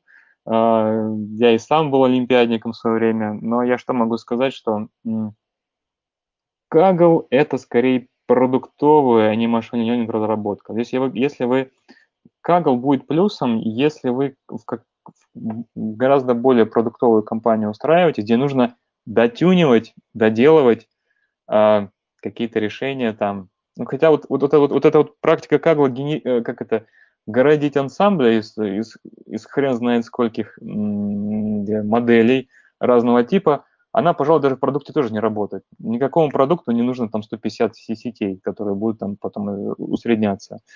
А, тем не менее, тем не менее, мне кажется, в каких-то более заточенных под практику вещи, мне кажется, вот кагловские товарищи зайдут. А, потому что кагл-то все-таки не, не всегда и в основном не про новые идеи, а про то, как допиливать существующие. Вот там, где компания допиливает существующие, там кагловцы вполне зайдут. А, с олимпиадниками другая проблема, не то что проблема, а вот как бы ситуация. По большему счету, олимпиадники – это те люди, которые умеют решать очень сложные задачи в очень ограниченное время. А, к сожалению, а, эти задачи, они имеют ответ. Кто-то их придумал, кто-то знает на них ответ. Да, это, кстати, очень сильно помогает при решении таких задач. Это очень сильно штука. В, наш, на нашей работе задачи обычно э, не имеют ответ э, изначально, и непонятно, могут ли они в принципе его иметь. Вот. И поощряется скорее э, твоя как бы такое, как бы как, как бульдог, если ты вцепился в задачу и держишься до последнего, пытаешься ее решить. Ты можешь над ним, может быть, много просить. Ты можешь попробовать в это время параллельные пути решения. Ты можешь попробовать заниматься другой основной задачей, а к иногда возвращаться. А, это, ну, это не так, что ты посидел там день, и если, если ты ее решил, ты молодец, а не решил, ну так хрен с ней, буду другой заниматься. К сожалению, это не так. В этом плане а, именно, я не говорю про всех, а про какое-то количество, как э, большую часть, я бы сказал, олимпиадников и кагловцев, они а, ну, не очень здесь хороши. Опять же, э, по поводу кагловцев на собеседованиях. А, очень большое количество прошло в свое время.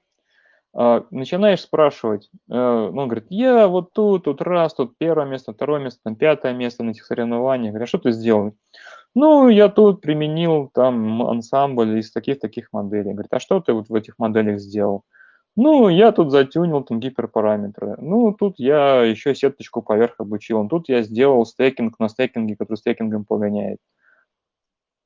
А, а, где, где новые идеи, где ты что-то еще, где, где как бы разбор ситуации. То есть э, Иногда, конечно, э, решение на Кагле проистекает из того, что человек очень хорошо разобрался в структуре данных. Без этого тоже никуда. И это очень полезно. Работать с данными, понять, где тут, не знаю, плохая разметка, например, что из нее, что можно вытащить из данных. В этом плане, как бы, конечно, опыт на Кагле – это большой плюс, умение работать с данными. Но когда дело доходит до обучения моделей, э, ну, скорее минус Кагл, опыт Кагла. У меня тут одно замечание, один вопрос. Первое замечание это все-таки, что Александр работает в ТЛ, то есть не чисто в продуктовом машинном обучении, там, где возможно опыт кагловцев, которые просто берут и делают в продакшн какую-то задачку, особо не, новшество не принося, может действительно пригодиться. Это, во-первых, это нужно помнить, кого это слушаете. То есть мы говорим здесь про deep learning и research в основном. А второе – это все-таки конкурсы бывают не только на Кагле, и они бывают разные. И бывают конкурсы еще по нейронкам, то есть по диплерингу, там, где ты не делаешь стейкинг на стейкинге на стейкинге и выигрываешь. Например, давай вспомним, как я попала к тебе на работу. Есть ли какие-то конкурсы, все-таки, наверное, вот наверняка же есть какие-то, которые действительно э, да. полезны. А, это скорее не конкурсы, а челленджи называются. То есть есть э, челленджи, не Kaggle челлендж, а скорее э, зачастую некоторые компании или университеты, э, они заинтересованы, с одной стороны, конечно, в пиаре себя любимого, а с другой стороны, в, э, в том, чтобы продвинуть некую, некий, ну, как бы, исследование некоторого домена, некого домена. Например, ну, не знаю, например, распознавание лиц. Или, например, домен adaptation, да, Татьяна? Вот. А, и... Не надо заставлять меня плакать. Вот. А, и устраивается челлендж, на котором выкатывается очень-очень а, интересная задача в том плане, что а, именно когда компания, например, или университет имеет ресурсы, действительно сделать интересную задачу, они ее делают. Они делают не просто как давайте, в принципе, ну, как бы будем рассматривать обычный сеттинг, не знаю, классификации, там, не знаю, регрессии. А, во-первых, сам сеттинг задач будет необычный, скорее всего. Это не будет классическая постановка задач, будет постановка задач уже необычная. То есть уже не возьмешь, что-то сразу не применишь. Во-вторых, нужно будет серьезно поработать с этими данными. Ну, это обычно везде нужно работать, но здесь, а, скорее всего, очень сильно нужно будет поработать с данными. Вот, на таких челленджах. А, и э, зачастую первые места на таких вот специализированных челленджах, во-первых, там не, не по тысяче, не по две тысячи участников, как на Кагле, там всего набирается потому что как бы порог вхождения высокий, там все там 10, 50 человек, ну, точнее, команд, в принципе, зайдут туда, вообще бейзлайн преодолеют. Вот, э, порог вхождения высокий. И обычно все-таки первые места там э, решения, которые несут какую-то себе идею. Ну, понятно, что они и все равно будут затюнены, и все равно там будут ансамбли, но идеи там будут новые интересные. Вот такие, конечно, соревнования или там челленджи, или всяческие бенчмарки, когда новые там формируются, такие под, под, под новые бенчмарки, под новый там датасет тоже выкатываются такие челленджи обычно. Они очень полезны. Я, я вот то, чем советую как бы вам участвовать именно вот в таких вот новинках. Они, кстати, часто при, э, бывают приурочены к, например, к ведущим конференциям, э, не знаю, по машин-ленингу, по компьютер-вижену, по теоретическому компьютер-сайенсу. И там очень интересно участвовать. Если ты как бы там занимаешь какое-то место, а, обычно тебя приглашают выступить там с так называемым oral talk а, по поводу твоего решения. И люди смотрят, говорят, о, прикольно там, да, вот, вот интересный, интересная команда, интересный человек, возможно, нам бы пригодился его опыт. Потому что здесь одновременно проверяется как решение, ну, решение нестандартной задачи, подход, умение как бы работать в команде. Обычно все-таки такую задачу тяжело, тяжело вывести в одиночку. Это обычно там 2-3, там, не знаю, 4 человека в команде бывают. Опять же, видно, что люди между собой умеют распределить работу. То есть кто-то больше данными занимается, кто-то моделями, кто-то ансамблями, там кто-то еще чем-то. И такие команды очень хорошо и высоко оцениваются. В этом плане, да, Татьяна очень правильно заметила, это вот, вот, вот такие челленджи на вес золота. Да, просто следите, они чаще всего дурочно как раз конференциям, и на них же вы рассказываете решение, если займете место. Ну, как Александр уже сказал, это вопрос о том, где такие искать. Потому что они чаще всего не на Какле, не в всеобщем обозрении, где тысячи людей начинают участвовать, а их вот нужно как-то выживать. Может быть, в сообществах каких-то за этим следить, кто-то вбрасывает случайно, там еще что-нибудь. А, так, тут пара вопросов по теме, которые мы потом хотели обсудить. Я их пропущу, пожалуйста, не обижайтесь, э, мы их обсудим. Тут вопрос еще, как указывать в резюме скиллы, которые не являются основными. Например, если человек помимо ML Stack знает еще немного Spark на уровне курсовых. Так и напишите. Spark на уровне курсовых. Я бы сказала, что это вот в разделе скиллы на второй странице наверняка собеседование, да, и там вот так и, так и пишите Spark на уровне курсовых. Ну да, нет, вы можете а... просто, опять же, никто не мешает написать, типа, а, не знаю, скиллы там, не знаю, на, то есть в которых я уверен, то есть просто не нужно думать, что вот CV это как, какой-то, не знаю, вот есть, знаете, контекстно-свободные языки там, да, контекстно-там зависимые, какие-то вот есть формат описания, нет. А, важна просто логичность этого резюме, и важно, и важно как бы чтобы вы дали понять, что вы э, понимаете, что пишете. То есть вы должны написать «я хорошо владею вот этим и поверхностно вот этим», и никаких претензий к вам не будет. Чем просто вы всю кучу навалите, то есть э, там будет 15 скиллов, один, э, два из них вы знаете на 100%, а два, там, не знаю, на 3%. Ну, зачем так делать? Потому что велика вероятность, что ткнут пальцем именно тот, который вы знаете на 3%. Тут вот э, много вопросов, э, это уже предвосхищая следующую тему, про то, были ли такие кандидаты и берут ли таких кандидатов, которые всю жизнь работали на одной позиции, недавно открыли в себе интерес к ML и перешли. Э, там вопрос про здоровое общение между стажером и ментором, про то, как должен выглядеть идеальный стажер, и вузовское образование versus курсы по MLDL, которые сейчас развилось, как, как сказать, прилично. Вот. Или что лучше, год работы в стартапе, где все были джунами и не имели профессионального менторства, или э, полгода работы в устоявшейся компании. Вот я предлагаю, значит, как раз поговорить в следующем про вот это все, то есть как Про должен выглядеть карьеры. человек, который приходит, что очень важно, и про начало карьеры, а, то есть на что, что вот железно должно быть у человека в CV или в опыте, чтобы вот его хотя бы рассмотрели, пригласили на собеседование. Если ты начинаешь карьеру, проходишь курсы или учишься в ВУЗе, на что обратить больше внимания, чтобы действительно войти в сферу. Как понять свои силы, действительно ли э, ты вот учась на там, курсе Яндекс практикуме по Data Science, грубо говоря, э, можешь попасть в какое-нибудь классное место или тебя не возьмут и так далее, и так далее. Сейчас э, полсек... полминуты я досмотрю все остальные, если есть вопросы, которые касаются нашей темы. Хорошо. Тут есть вопрос, что желательно спрашивать у интервьюеров на тех собеседованиях. Видимо, это про тот э, момент, когда вот тебе говорят, э, что вы можете спросить теперь у нас вопрос. Ну, а, смотрите, и... да. Угу. Да, сразу, сразу да, поясню. То есть, да, я уже как бы привел пример, что у вас самое плохое, но это если у вас, скажем так, э, смелости хватит, потому что этот вопрос далеко не тривиальный. Вот. А в целом э, хороший вопрос, э, можно действительно хороший, нейтральный, при этом качественный вопрос, уточнить специфику задач, которые делает тот или иной человек, который вас интервьюирует. Например, можете вот чуть более подробно рассказать про те задачи, которыми вы занимаетесь, какой стек технологий вы используете, какие публикации вы, например, написали или какие вы посоветовали бы почитать.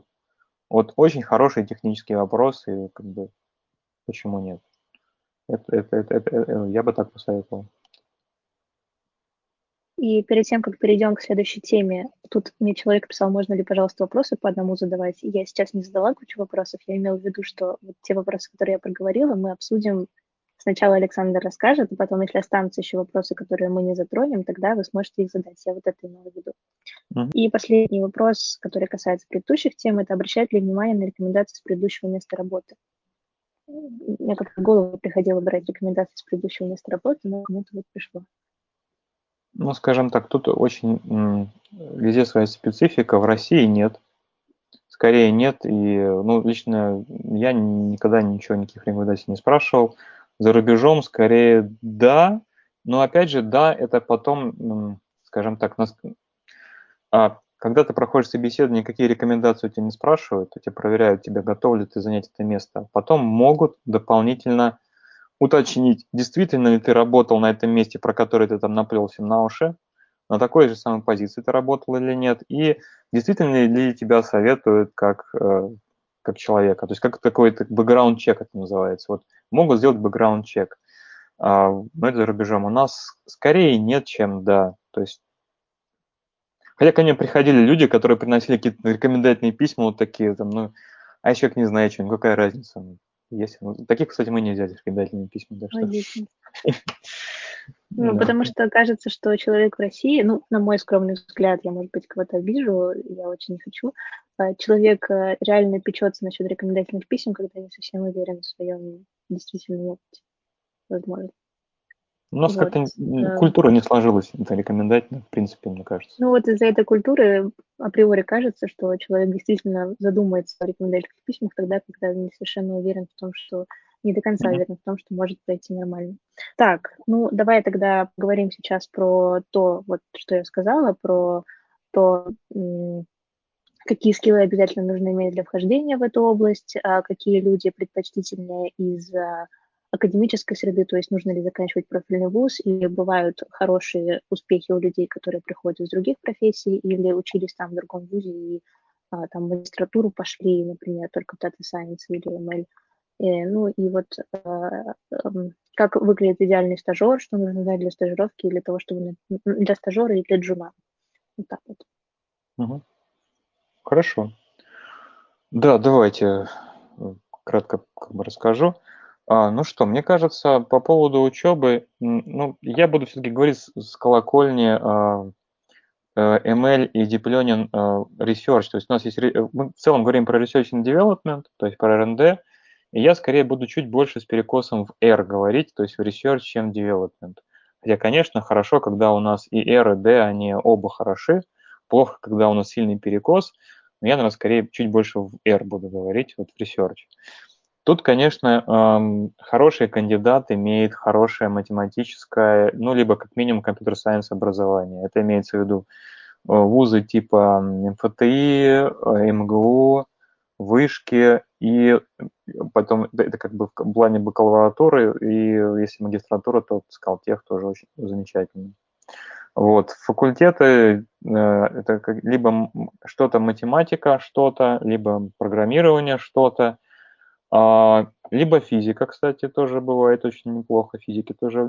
А, химик у нас один раз был и очень топовый был, и в итоге к нам не пришел, хотя мы его готовы, по-моему, были взять. А так в целом э, обычно это все-таки математика, программирование, физика. Вот. А, чтобы совсем человек поменялся, у нас, то есть с улицы, чтобы зашел к нам, я такого не видел. Были люди, которые были как бы с улицы, ну, я плане что какие-нибудь гуманитарии, не знаю, какие-нибудь почвоведы, они сначала поменяли вуз, а потом к нам зашли. Такое было. Но все-таки сначала меняют вуз, а потом меняют направление там по рабочей, значит, как бы берут, берут, работают там, скажем, менеджером, там, каким-нибудь, или, не знаю, маркетологом, потом раз, дипломный специалист. Нет, такого на моей памяти не было. По крайней мере, у нас, и я такого не видел, и, и возможно, это к лучшему. Что касается, наверное, отрицательных черт – а, вот Тена правильно заметила, вот, наверняка вы слышали, с каждого, в каждом ролике на YouTube продают скиллбоксы всяческие там и тому подобные курсы, где Мне вы в за три дня... Инстаграме продают. В Инстаграме, да. Ну, я Инстаграм не очень смотрю потом. Скорее, YouTube больше. Неважно. Вот. А, курсы, на которые вы научитесь за три дня, там 10 сеток запрограммируете, там все сели, все сделали – а, сразу же как, как войти в, а, в IT очень-очень круто, очень быстро получать много денег. Но на самом деле этот хайп вокруг, ну, как бы обычный денежный вопрос. Сейчас хорошие специалисты получают очень много. Нужно учесть, что хорошие специалисты, хороших всегда очень мало. Вот. Э, и э, сразу же куча, как это народу прилипал таки, о, давайте мы пойдем туда и будем там это получать деньги. А, к сожалению, вот этой вот куча специалистов, как бы недоспециалистов, а, э, смогут получать то, на что они рассчитывают, там, не знаю, меньше одного процента. По большей части это будут все недоучки, которых там вот эти... Э, э, так что, если вы вдруг прошли вот эти курсы и решили записать их в резюме, никогда не пишите в резюме, что вы прошли вдруг курс какой-то там не буду говорить. Я видела даже на вакансии написано прямо было, что вот кандидаты там с Яндекс практикума не нужны. Вот, не, ни в коем случае, ни в коем случае не пишите, не говорите об этом. Это как бы ваша тайна, которую вы несете с собой в могилу. А, если вполне возможно, что для себя вы можете пройти и э, какие-то, может быть, ну, скиллы какие-то приобрести. Это хорошо. Но это Я признак Предрекаю, что сейчас люди отпишутся от Deep Learning School, которая только что стартовала. Делайте, пожалуйста. Я, я, я, я пока говорю про вот эти вот, э, про, то, про тот хайп, который создается вот во всяких блогерах и тому подобное. А, в то же время, например, э, нормальные курсы хорошие, а, их можно писать. Например, хорошо ценятся курсеровские курсы. Это, не знаю, изначально вообще был единственный как бы реальный способ получить онлайн-образование лет 10 назад. Я сам их получал по некоторым вопросам, которых я чувствовал, что я ну, ну, ну не могу никак по-другому их получить, кроме как на курсере. Например, там, пробили... я... угу. Очень горжусь своим курсом Probabilistic Graphical Models. Это был очень тяжелый курс, а, и я его закончил там что-то 98-99%, я прям очень гордился собой. Ну, там, но это был действительно очень... Там, там собственно, курс вела э, создательница этого, одна из двух создателей, там, Дафни Коллер и вот Эндрю Энджи создали вот этот вот Coursera, вот это была одна из создательниц. Очень тяжелая вещь, я прям, не знаю, несколько месяцев сидел и очень гордился собой. Понятно, что с течением времени никому это не нужно, никому, как бы, но я был горд, и я до сих пор горд, что я вот, вот закончил тогда э, этот курс. Он действительно очень крутой. Вот. А потом же вот есть шат. Яндексовский, тоже очень хорошая вещь, и ее тоже можно описывать. Наверняка я подозреваю, что Dell Courses, э, который я, э, Татьяна пропагандирует, Dell я School. надеюсь, Dell School, да, я извиняюсь, э, да, очень... Да. Надеюсь, надеюсь, что, что, что здесь тоже все хорошо. Вот почему? А, ну, потому что я Татьяну хорошо знаю э, и не думаю, что она в какой-нибудь профанации стала бы участвовать.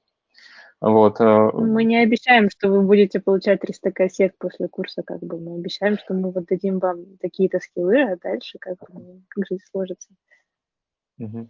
Вот, да. А, тут скорее вот все вот эти курсы, это не как строчка в резюме, это как способ закрыть какие-то пробелы, которых у вас нет.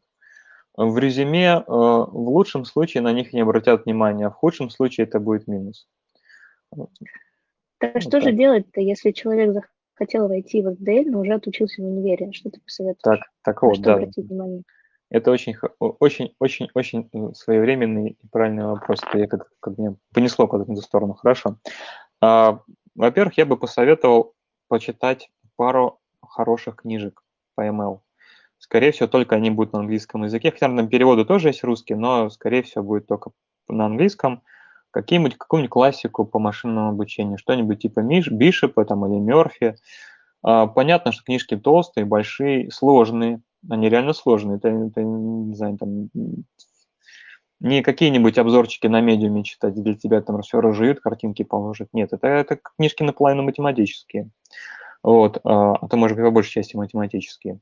Вот, ну, по крайней мере, какие-то основные вещи оттуда, то есть не все прочитать, но хотя бы какие-то основные вещи, там, полкнижки, там, треть книжки, уже, уже замечательно, это будет, вы будете на голову выше всех остальных, вот, если прочитаете.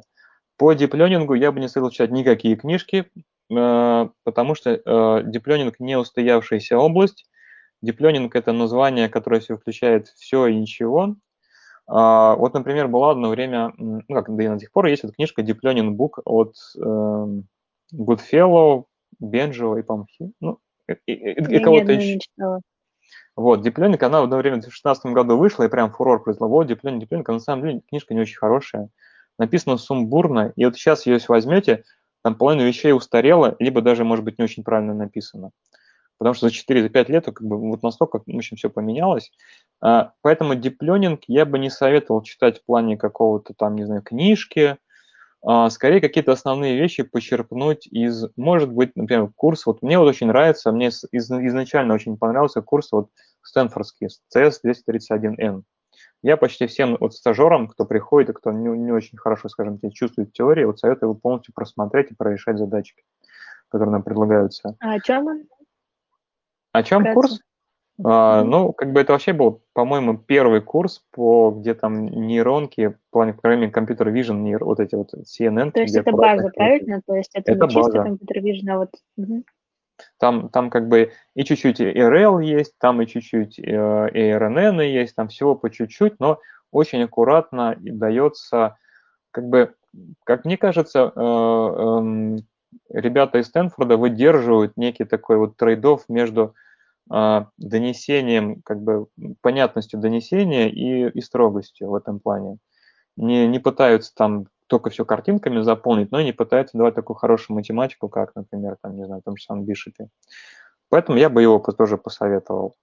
А, так вот, а, чтобы Надо я точно... потом собрать список советов, мне кажется, и выложить тоже. Да, э, э, дело в том, что я, как бы у меня свой как-то implicit bias, так что я могу быть нерелевантен большему количеству. Это нормально.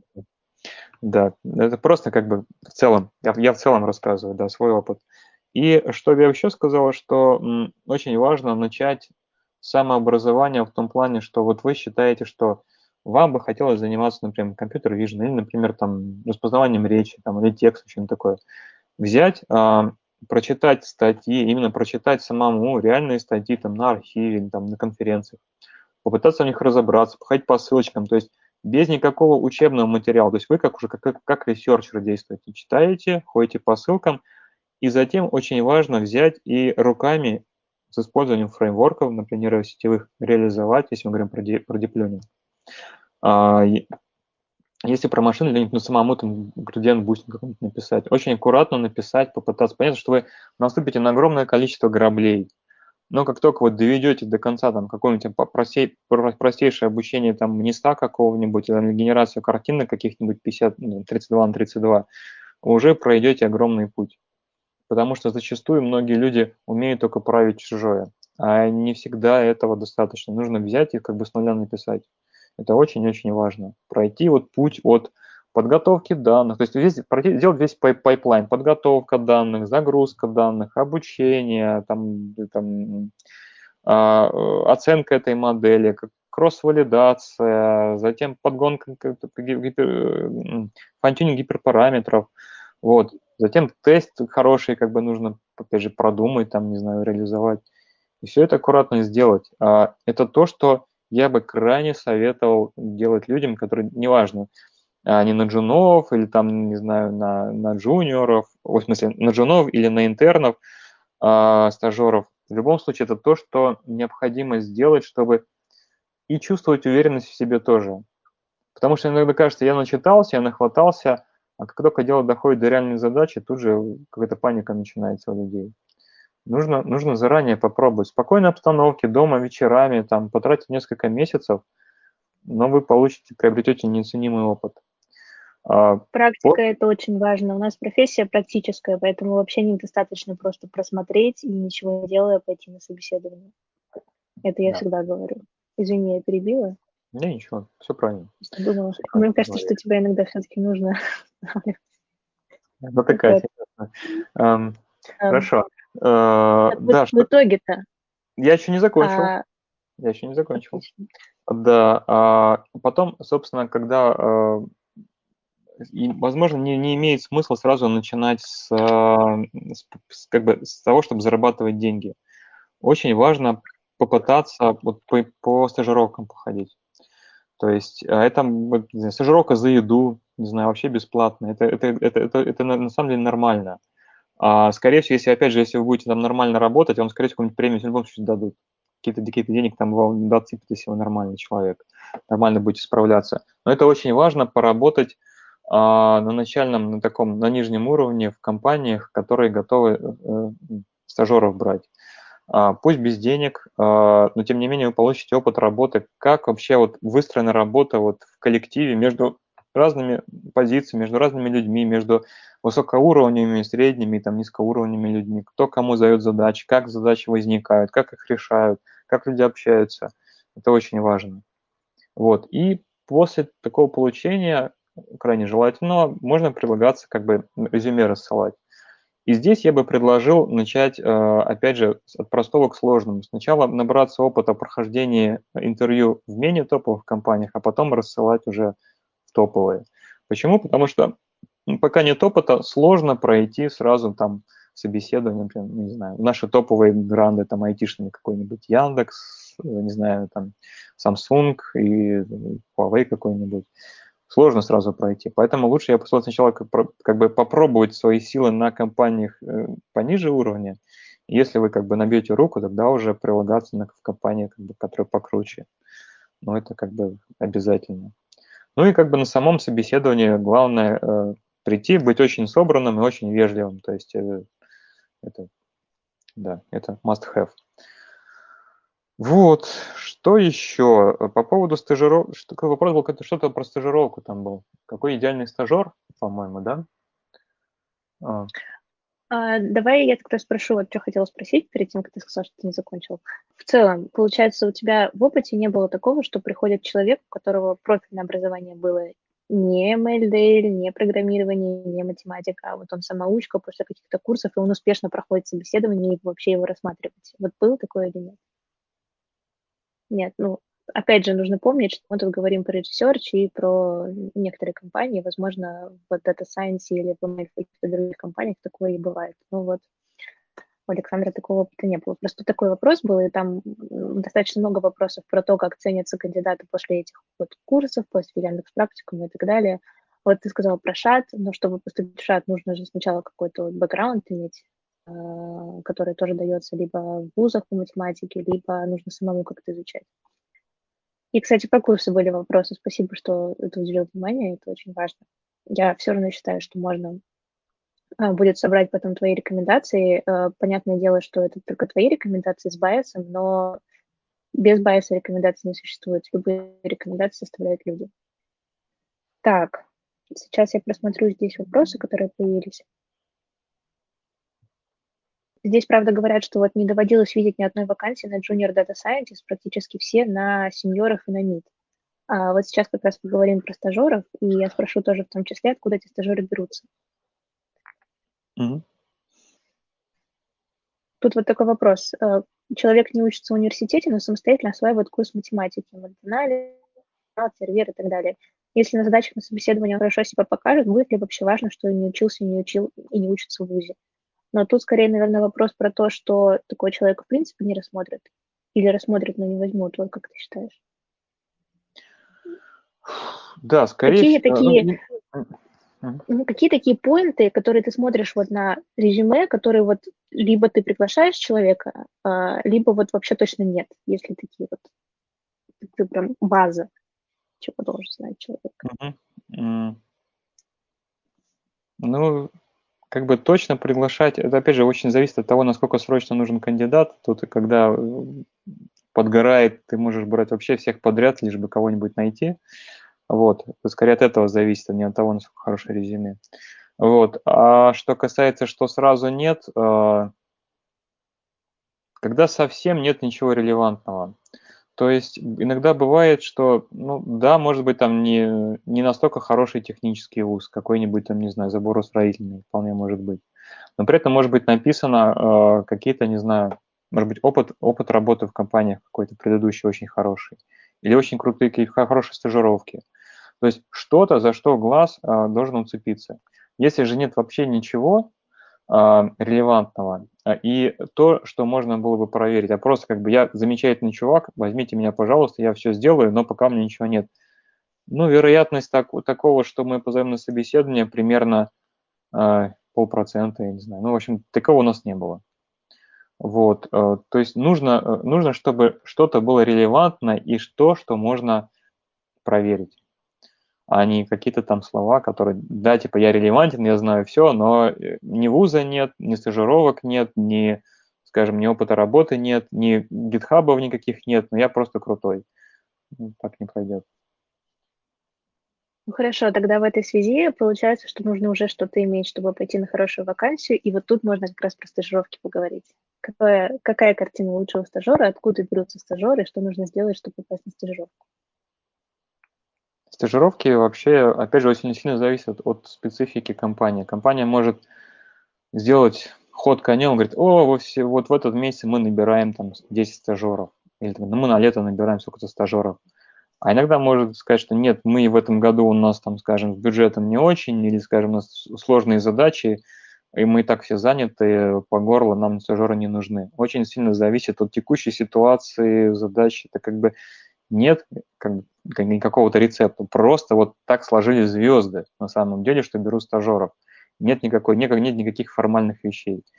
А, так вот, а, обычно, ну то, что обычно, как бы бывает часто, что а, берут э, э стажеров на лето. Почему? Потому что в, это, в, это, в этот промежуток времени как раз освобождают студента, вот у них появляется свободное время, у наиболее активных появляется еще и желание поработать, постажироваться, поэтому большой наплыв э, резюме и собеседований как раз во время, э, э, скажем так, весенне, поздневесеннего, раннелетнего периода. Вот. И вполне может быть, что компания скажет, да, мы готовы взять сколько-то там стажеров. Вот. Ну и когда, собственно, дает добро, скажем, вот мы в эту команду можем взять там два стажера. Окей, ладно, берем, набираем. Для стажеров э, очень важно как бы, э, не знаю, мозги, я бы так сказал. Тут даже э, не обязательно, чтобы они сразу же пришли, сразу что-то начали делать, а важно то, чтобы они, как я уже говорил, не сильно отвлекали, но при этом доказали свою, э, скажем так, brightness, э, в общем, светлый ум, ясную память, чтобы они что-то интересное сделали, чтобы возникло желание с ними продолжить затем работать. Понятно, что например, в западных компаниях, а, в целом, возможно, в крутых компаниях не обязательно такая практика, что есть стажер, которого затем обязательно хотят взять. Ну, как бы вот у них просто есть вот как бы формный поток поставлено, стажерство, стажерство, стажерство. В России скорее стажерство это как способ такого э, плавного найма э, дополнительного испытательного срока, что ли. Вот, именно молодых специалистов. Я бы так это сказал. Да, это правда. В западных компаниях, наоборот, у тебя написано в договоре, что ты обязан после этого вернуться на учебу, и ты можешь ходить в стажировку только между своими учебами. А, то есть у тебя на стажировке должна быть справка из твоего вуза о том, что ты продолжишь потом учебу. Вот такая справка обязательно должна быть. В России это, да, наоборот. То есть в России стажировка – это как способ потом остаться в этой компании. Откуда берутся стажеры? Вот, э, кто да. чаще всего бывает стажером? Ну, тут у меня совсем опыт э, не так что большой. У нас основная, основная масса стажеров – это магистры, немножко бакалавры, но в основном, ну, в смысле, те, кто учится в магистратуре и чуть-чуть те, кто учится в бакалавратуре, а, топовых универов, таких как Скалтех, МГУ, МФТИ, Вышка. И, наверное, все. Ну вот, четыре вуза. Да. То есть э, стажеры чаще всего приходят из вузов. Можно ли э, попасть человеку, который вот не учится уже в вузе, на стажировку, начинать путь с чего-то надо? А, как это вообще зависит, зависит, зависит от... Да, да, я понял. Это, конечно, очень важно, а, чтобы начать путь, если ты не из топовых вузов. А, но, к сожалению, например, в компаниях в некоторых и есть такое ограничение, что мы берем стажеров просто из топовых вузов, и все. То есть какой бы ты ни был классный, замечательный, если ты не входишь, не попадаешь в некий белый список, а, просто вот такое ограничение. Не везде оно есть, а, но где-то оно есть, и оно реально работает. То есть просто если ты ну, вот не входишь в число вот этих э, студентов этих вузов, те стажером не возьмут. Так, я немножко запуталась, если честно, что тогда делать человеку, который хочет зайти в MLDL, как сказать, работать, собственно. А, ну, конечно, можно поступить вначале в топовый вуз, а потом пойти в стажировку. Вот. Если а вот если без вуза, хочется без вуза. А, как я сказал, это не во всех компаниях работает. Я уверен, ну, большая часть... Понятно, бо... что тут уже Больше... не, не, не предполагается возможным во все сразу подаваться, но вот что-то-то хочется. Вот, большая часть компаний не имеет такого предубеждения, но какая-то часть компаний имеет предубеждение относительно вузов. Поэтому, поэтому так. Ну, что я могу посоветовать? Ну, предлагаться как можно большее количество компаний, где-нибудь да возьмут. Ну, на самом деле, я бы тоже, наверное, с своей стороны посоветовала бы так же, то есть просто подаваться и э, соглашаться на работу даже за небольшие деньги и стажером, не совсем джуном, потому что это нормально в начале карьеры, сколько бы лет вам ни было. Это правда. Тут вот говорят, правда, что это немножко токсично было про курсы и вузы. Э, но, наверное, мы говорим о том, что сейчас происходит. Странно было бы говорить убеждать всех, что все хорошо, как делают эти курсы, которые постоянно говорят, что вот, мы за 4 недели научим вас Data Science, а потом будете зарабатывать 300 косяк. К сожалению, реальность она немного другая. Да, сразу, конечно, вот. делать диск, дисклеймер, что мы не, не, не имеем в виду какие-то конкретные курсы, не, мы никакие там, не знаю, названия, ничего. А просто в целом невозможно научиться и хорошо программировать, и математике, и комбинация этих двух вещей за неделю, две и даже за полгода. Должно быть хорошее базовое образование изначально. Тут утверждает просто, что можно пройти путь от курсов до research а, нужно просто понимать, что это займет э, n-ное количество лет, где n больше пяти. Ну, наверное, это правда. Просто реальность такова, что не все готовы к этому, не все готовы к этому пути. И когда вы будете устраиваться на работу, у интервьюера все-таки есть некоторый байс по поводу того, что скорее всего, рассматриваться будут кандидаты с более таким, таким четким и понятным бэкграундом, с более с таким бэкграундом, который, когда вот человек вот точно понятно, что что-то знает, а не, не, не очень понятно. Понятно, что если вас позвали на собеседование и там показали все хорошо, то это уже круто. Тут вопрос, позовут вас, наверное, или нет. Вот. А на курсы смотрят, когда нет опыта работы, на research без технического образования или опыта работы в DL, кажется, действительно попасть сложно. Ну, я тоже так считаю. Честно, ребята, мне самой страшно это иногда говорить. Боюсь, что меня обвинят в том, что я вот лишаю надежды кого-то и очень плохо говорю, но я, я не знаю. А если не был в топ-вузе, но прошел ШАД, тогда что? Ну, Или отлично. у тебя не было такого? А, по-моему, было такое, да, к нам приходили. Ну, вообще, ты же сказал, что шаг хорошо. Правильно? Значит, да, да, шаг хорошо, да. А, может ли такое, что стажировки пойдут кандидату в минус? Много где стажировался и никуда не устроился. А, в минус? А, ну, нет, бывает, не то, что минус. Возникает некое подозрение, если у человека записано 28, ну, бывает такое, что по, по, в районе 5 и больше стажировок бывает. Я думаю, очень, очень странно как-то. Обычно, ну, ну, я не знаю, одна-две стажировки – это хорошо, больше двух уже, уже, уже возникает сомнение. Какие-нибудь пять это уже очень, очень странно. Почему? Откуда? Может быть, человек пошел в Google, в Microsoft, в Facebook. Не знаю, мне бы тоже было интересно. Там Facebook тоже а, стажироваться. Я же не говорю, что это плохо. Я говорю, это вызывает очень много вопросов. А вот. Интересно с таким, конечно, побеседовать. Ну, Вечно. в любом случае, такого человека можно пригласить на собеседование, если он все объяснит, то, наверное, будет все хорошо. А, так, тут были какие-то вопросы про статьи еще. Чем специфично собеседование именно на Data Science Researcher? Ну, наверное, только таких собеседуешь, собственно. И так что у нас все про это было. Ну, у нас Или... не Data Science все-таки. Я не Data Science, не Data Scientist, не вообще mm-hmm. про Data Science знаю мало всего, поэтому я скорее просто про DL или ML Researcher. Э. Ну, мне кажется, это имелось в виду просто Data Science, это для людей вот такая большая область, которая включает в себя все вот это. А, давай ну, допустим, что имелось в виду вот именно DL. Ну, может, не, нет именно в виду. Ну, ладно. А, в чем специфика? В том, что когда мы говорим про research, мы требуем куда большего понимания вообще картины мира в, в ML и DL. То есть ты должен понимать, как связаны между собой все вот эти концепты, а, как связаны между собой задачи, а, как, как, как, откуда берутся лосы те же самые, почему они такие. Вот. А, умение, умение свести как бы две совершенно ортогональных вещи воедино, вот это, вот это очень ценится. То есть, некое, то есть когда ты видишь за деревьями лес, а для Джуна видеть за деревьями лес совершенно, конечно, это, это нечто, что, чего не бывает.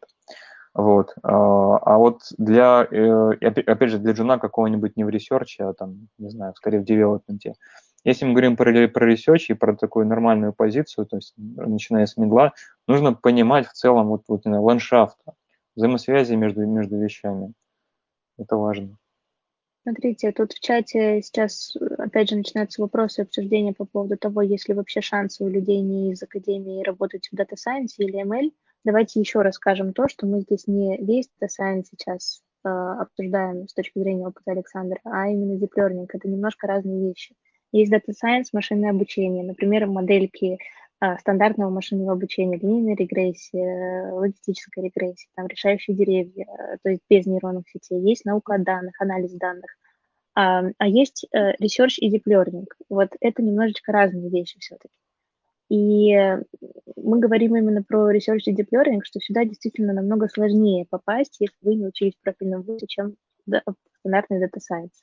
Я не могу вам точно сказать, что, ну, насколько велики ваши шансы попасть э, в Data Science и ML э, с опытом не академии, потому что это очень сильно зависит вообще от вашего умения думать и размышлять на темы, связанные с DSML. То есть там все равно нужно иметь как-то мозг и прокачивать его, и какое-то количество математики все-таки уметь понимать. Вот, но, пожалуйста, не думайте, что мы все забраковали, сразу сказали, что вот вы никуда не пойдете. Это не так. Мы скорее говорим, что вот именно в диплернинге, в том где работаю я, работает Александр, интервьюирует Александр, здесь намного все сложнее. И просто статистические шансы а, попасть на хорошее собеседование, в хорошую профессию а, после курсов стандартных, они ну, намного меньше. Все. Тут скорее да, как бы подведя итог, просто есть некая очень сильная корреляция, так назовем. Не, не, не то, что причинно-следственная связь, корреляция. Есть некая очень большая корреляция между а, уровнем фундаментального образования и работой в research е, learning research. Вот, вот и все. Да, Кирилл, э, я с вами согласна, что любой курс, как Andrew NG, Andrew In по-русски делает на Корсера, это хороший старт, чтобы заинтересоваться темой и начать работу – и никому хуже не станет от того, что если ML-спикеры будут рассказывать про длину карьерного пути, честно говорить, да, можно стать DS, да, можно стать ML, но это займет столько лет, вот такие шаги можно предпринять. Мы, кажется, здесь как раз поговорили о шагах, и спрашивали Александра, что делать, собственно, и мы не говорили, что надо просто бросить и уйти, не говорили, какие шаги предпринять, просто нужно понимать, что это будет сложно, и что если у вас там нет какого-то профильного образования, то очень сильно, пристально будут смотреть на ваше резюме, выискивая там что-то отдельное. Вот, вот и все, что мы, в принципе, сказали. Входит ли на поле в топ-вузы, если смотреть только ML-программирование? Я бы сказал, что это хороший вуз, но, к сожалению, например, э, я все-таки как бы к Москве больше отношусь, а к нам из, из Иннополиса практически никого нет. Они все в Казани остаются там. Ну, ну да, так. это сложно оценить, поэтому. А, так, будет, есть ли задание, правда, мы про это уже говорили, на посмотреть или прочитать статью на собеседованиях на ADL? Почти Почти скорее нет. А она завуалированно встречается, вот если задача есть, напишите, какую-нибудь решите задачу. Она скорее подразумев, подразумевает, что вы прочитаете статью, а может быть даже не одну касательно этой задачи, разберетесь, и на основании тех знаний, которые почерпнете из статьи, вы лучше напишите код и улучшите бейзлайн. Вот, вот скорее так. Просто прочитать и рассказать, да, вот так опосредованно. Напрямую мы так не делаем. Ну, кто-то делает, наверное, наверняка. Ну да, в России на самом деле есть разные варианты моих собеседований. Еще раз скажу, что все, что здесь говорится, нужно рассматривать с точки зрения опыта одного человека. Не надо принимать это на веру, что вот в жизни так есть и никак иначе. Вот и все. Поэтому давайте я не буду отвечать на вопрос вида, если малая надежда у человека, который не был в ML, стать мальчиком, потому что я ничего о вас не знаю. Я не знаю, как у вас бэкграунд, что вы делаете, сколько вы готовы делать, чтобы этого достичь малая надежда на самом деле есть у всех, потому что внезапно может случиться любое как бы, событие, которое приведет вас к этому. Примерно так я могу на это.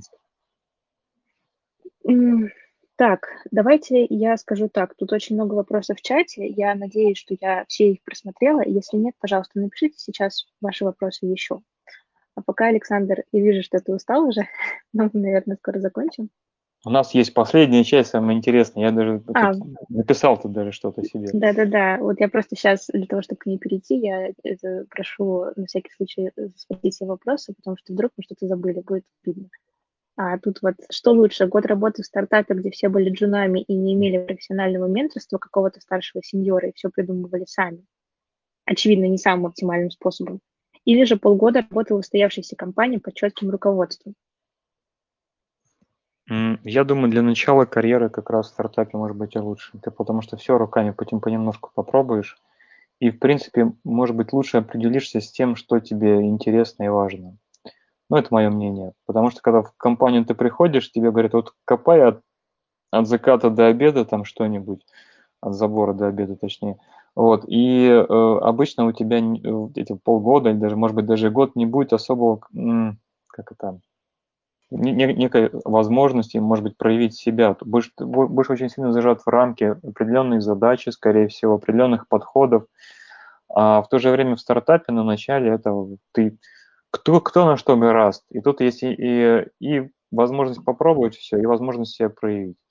И тогда уже можно, может быть, пробовать сразу не на джуна, а чуть выше идти, может быть, в солидную компанию.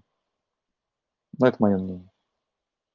Не, ну, я, честно, согласна, потому что пробовать руками в нашей профессии это очень-очень важно. Это сразу прокачивает и опыт, и все. А если есть мозги, то, придя потом в хорошую компанию, все, что нужно, ты там выучишь. А на собеседованиях, особенно на младшей позиции, больше смотрят на умение думать, чем на какие-то профессиональные знания. Именно. Потому что если ты умеешь думать, эти знания ты получишь. Мне так прямым текстом Яндексе сказали, если что. Расскажите, пожалуйста, как должно выглядеть здоровое общение между стажером и ментором?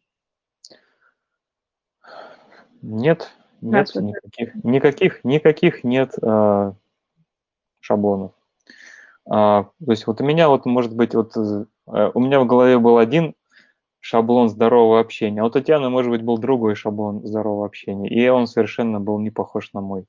И я вот до сих пор не и знаю. И что, стажером было? Ну, начинающим разработчикам, я не знаю, средним разработчикам, не важно. Короче, э, нет, я ничего сейчас не хочу сказать. Я к тому, что в любом случае, как бы я был, я был тем лидом у тебя. То есть в, в этом, в этом плане я особо не разделяю, как бы стажер, ментор, тем лид и сотрудник, это без, без разницы, сотрудник команды.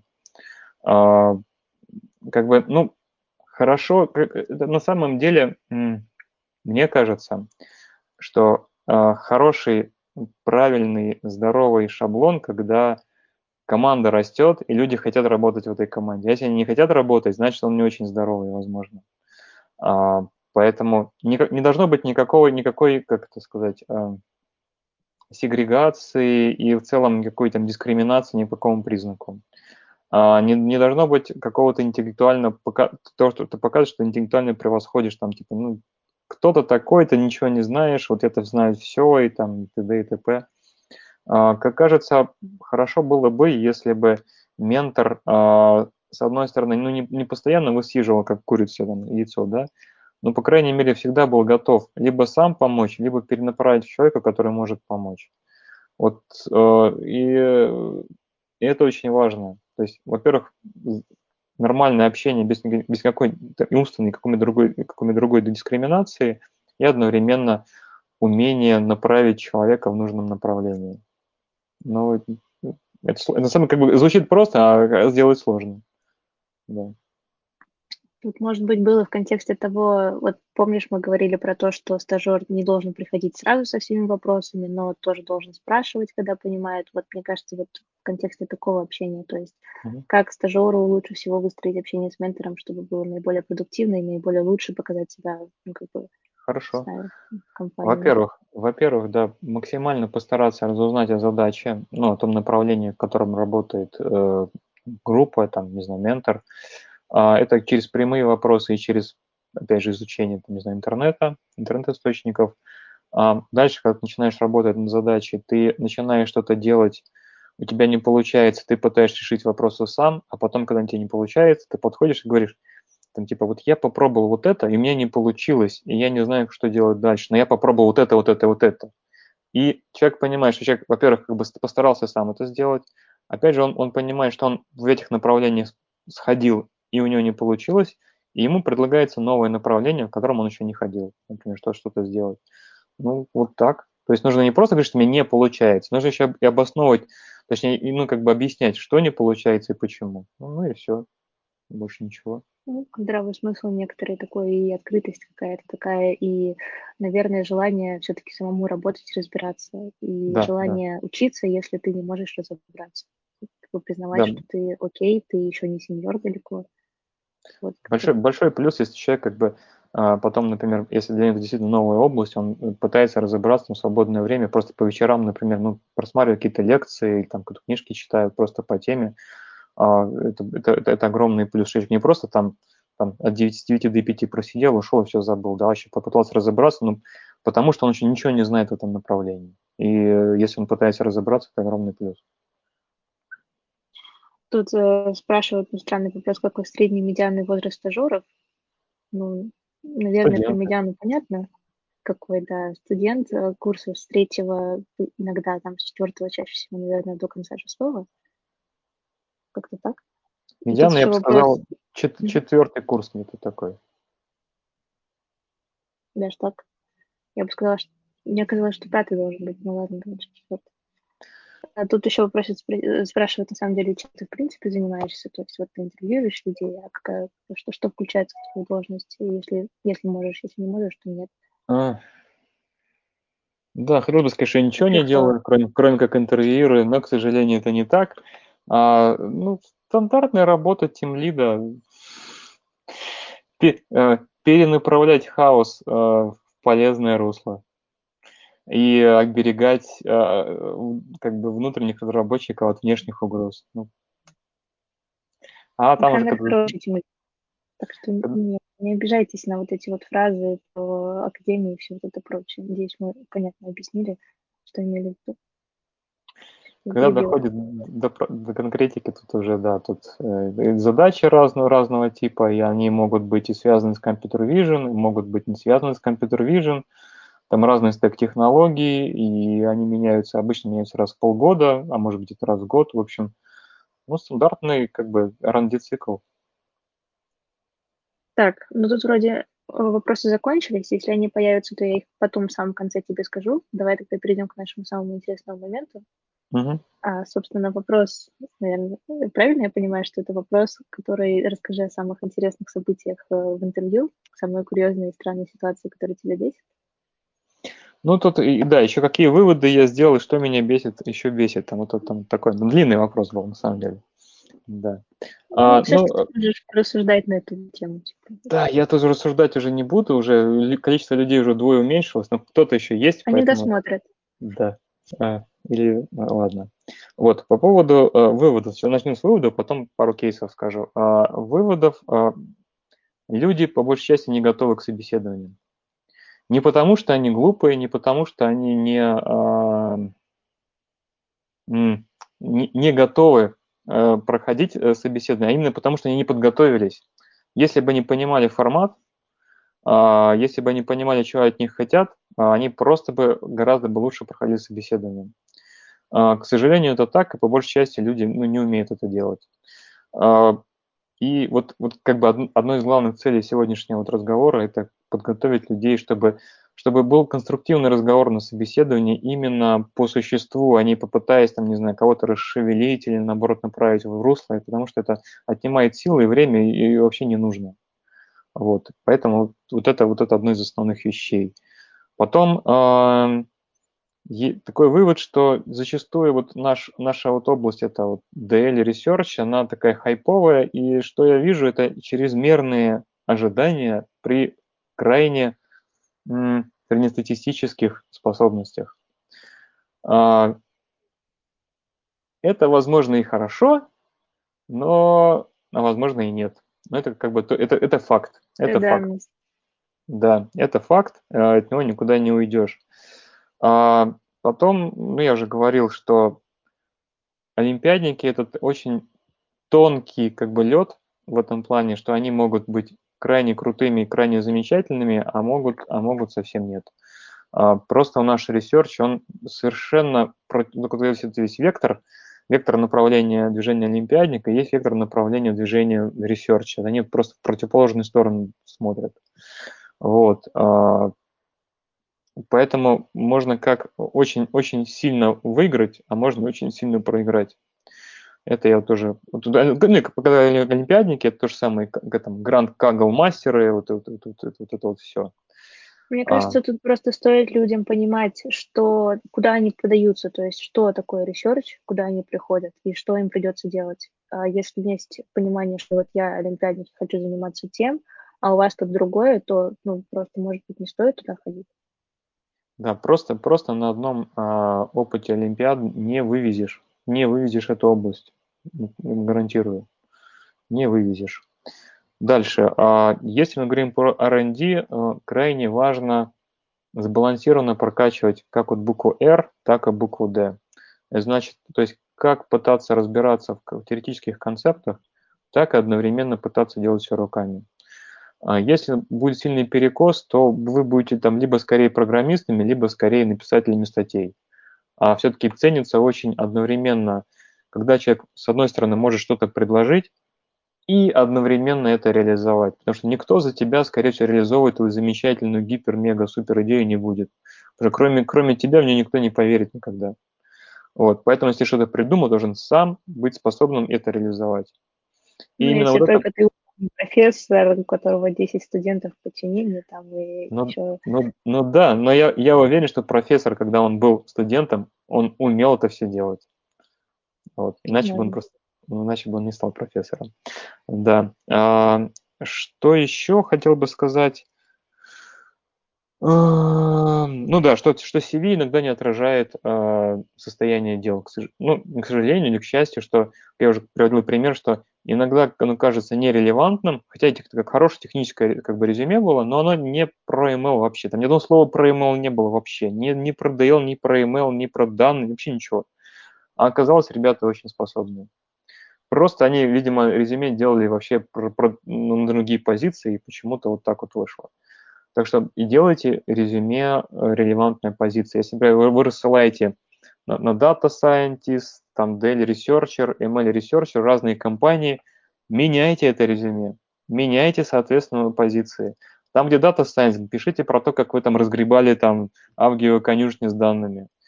пишите про URL Research, пишите про то, как вы замечательно там делаете новые архитектуры. Какой-нибудь там еще, где там больше девелопмента, пишите, как вы там, не знаю, распараллелили на тысячи GPU что-нибудь. Вот, вот делайте релевантным. У нас, кстати, в канале был пост про собеседование и про влияние AI на собеседование, то есть как используются технологии искусственного интеллекта в собеседовании, в том числе там есть э, онлайн-инструменты для тренинга, прохождения собеседования и так далее. И вот в нем я писала, что очень важно делать резюме соответствующей вакансии, и можно делать несколько разных вариантов резюме, смотря на какую вакансию вы рассылаете. Вот Александр подтверждает да. мои слова. Да, да, это, это, это, это прям, ну, не нужно лениться все-таки, э, если мы говорим про западные компании, их там в разы на порядке больше, поэтому сложно под каждую подстроить резюме, иногда лень.